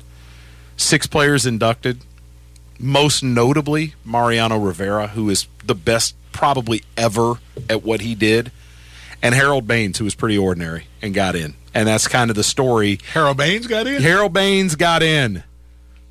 Harold Baines, who played baseball for approximately 47 years, who was a always DH. a pretty good player, most of his career is a DH, got in. That's funny. You didn't even know he got in. Yeah, that was the story. Wow. When he got in, Tony La Russa is the one that sort of paved the way for that to happen. A lot of blowback. I don't think it does anybody any good that Baines got into the hall. Well, I didn't think that he deserved it when he got in. Uh, whatever. And and people that were at the ceremony kind of made some nasty remarks. It kind of, you know, they talk about the fact that it's tainted and so on and so forth. But bigger than that, though, here's my and this this is where it all leads back to for me as it applies to the Hall of Fame. Can somebody give me any reason, any reason at all, that the statute of limitations hasn't run out and that Pete Rose ought to be allowed into the Hall of Fame? Harold Baines just got into the Hall of Fame, y'all. And Pete Rose cannot get in. Well, see, then they want to make character an issue. And I thought it was about numbers. Well, you say character. David Ortiz, and, and I'm not, you know, going to trash him because he just got shot in, you know, some stuff. Da- people forget David Ortiz got suspended for steroid use. We we conveniently have set that aside. I guarantee you, David Ortiz is going in in a couple years. First Oh, ballot. No doubt. You know, he was, he's beloved. And that's the difference. But like, uh, no, no, no, no, no, no, no, no, no, no, no, no, no, no. Pete Rose was beloved at a level few athletes in American history have ever been beloved. Now the detractors, well, he bet it on he bet on baseball. So what? Right. It, it- it's over now. If he made any money off of bets on baseball, he spent it. Right. He didn't pay taxes on it. He had to go to jail for not paying taxes. Didn't he always say that he all, he only bet on his team, like bet his team to win all the time? He initially said that he never bet on the Reds. Oh, Then he went back and apparently he did bet on the Reds, but to the best of my knowledge, he never bet against the Reds. Let me ask you a quick. Let me put it this way. Of course, he should be in the Hall of Fame. But let me put it this way: You don't think maybe I'll not name the name that uh, an older Chicago Bull never bet on any of his games, right? Right. And is anybody ever talking about? I'm not going to say that Michael Jordan gambled on the Chicago that. Bulls because I don't know that for certain. But I do think that it's probably more likely than not that Michael Jordan was betting on Bulls games. allegedly. Allegedly.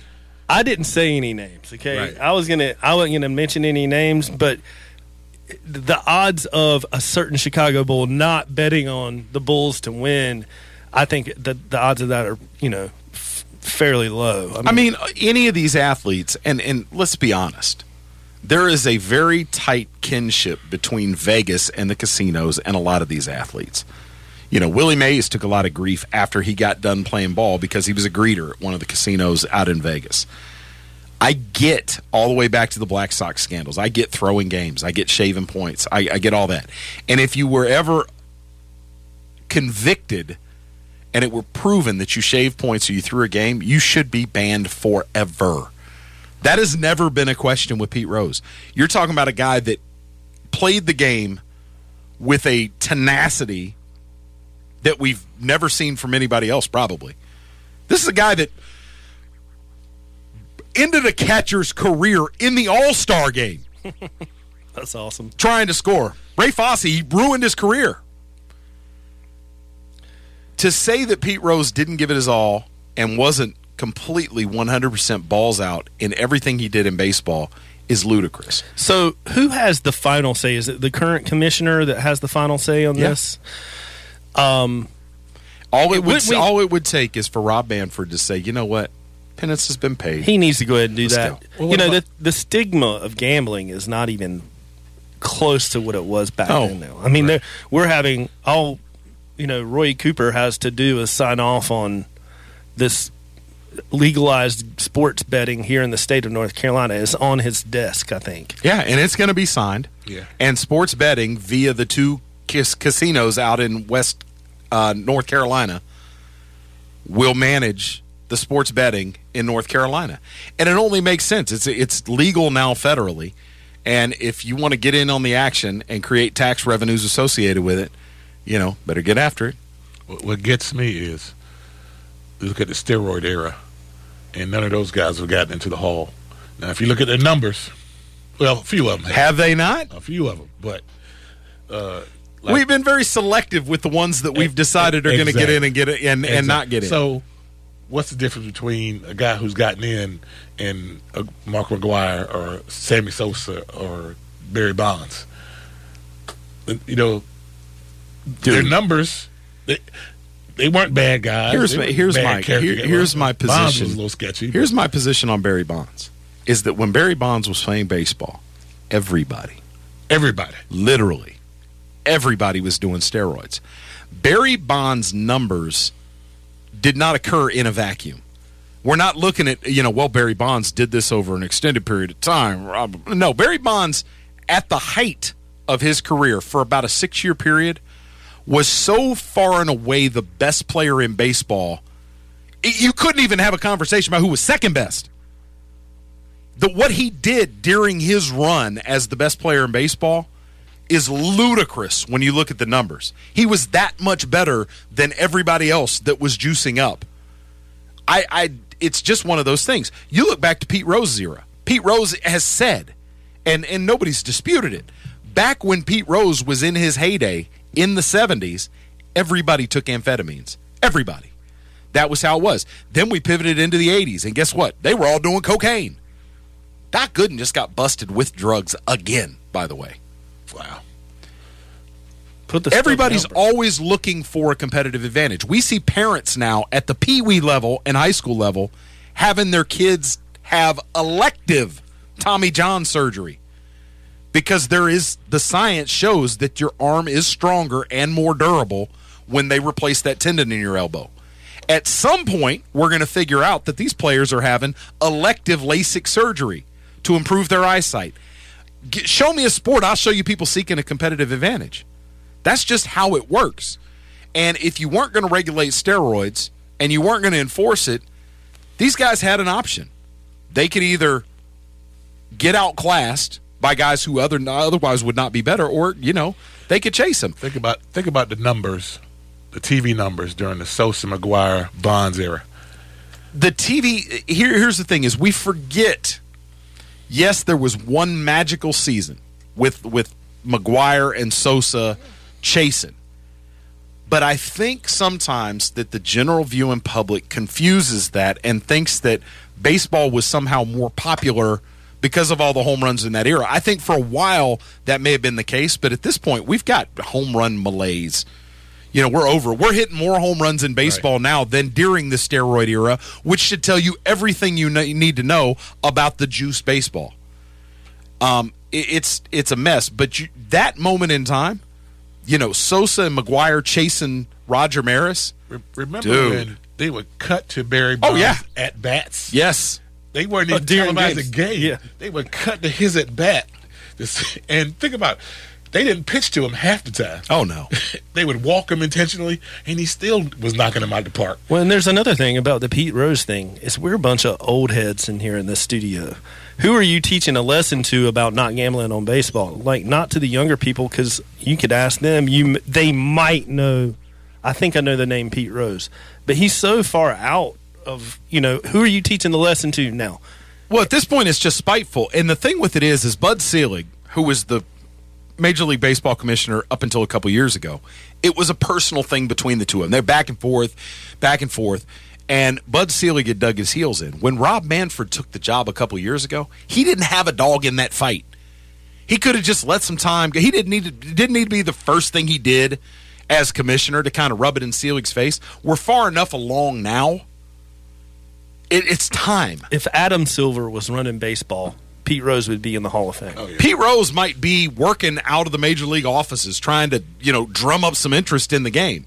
But instead, you got these old heads who are like, "Oh no, we've been through tough times before. Our game's gonna be fine." No, it's not gonna be fine.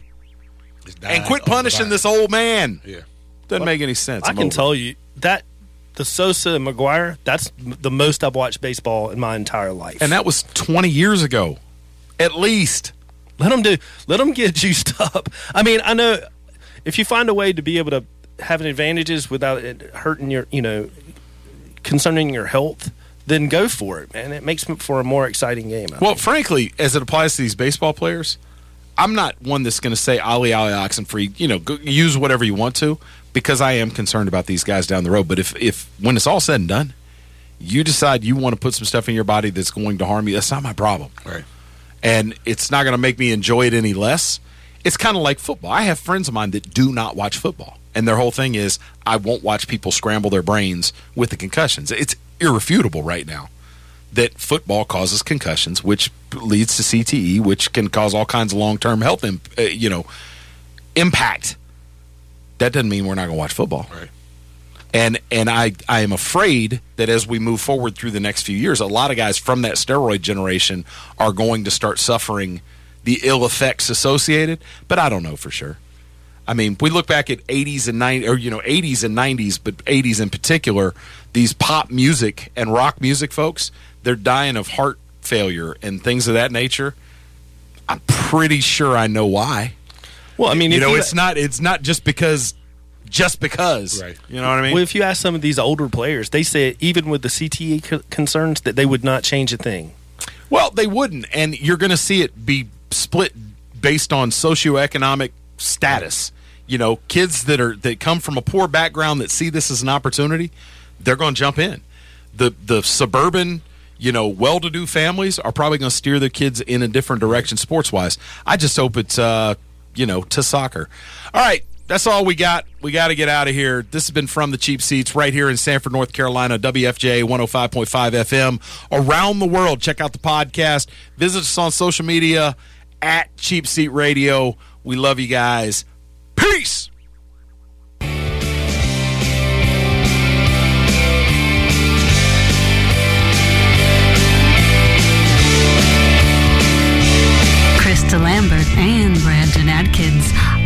From the Cheap Seats, a production of Cheap Seats Radio.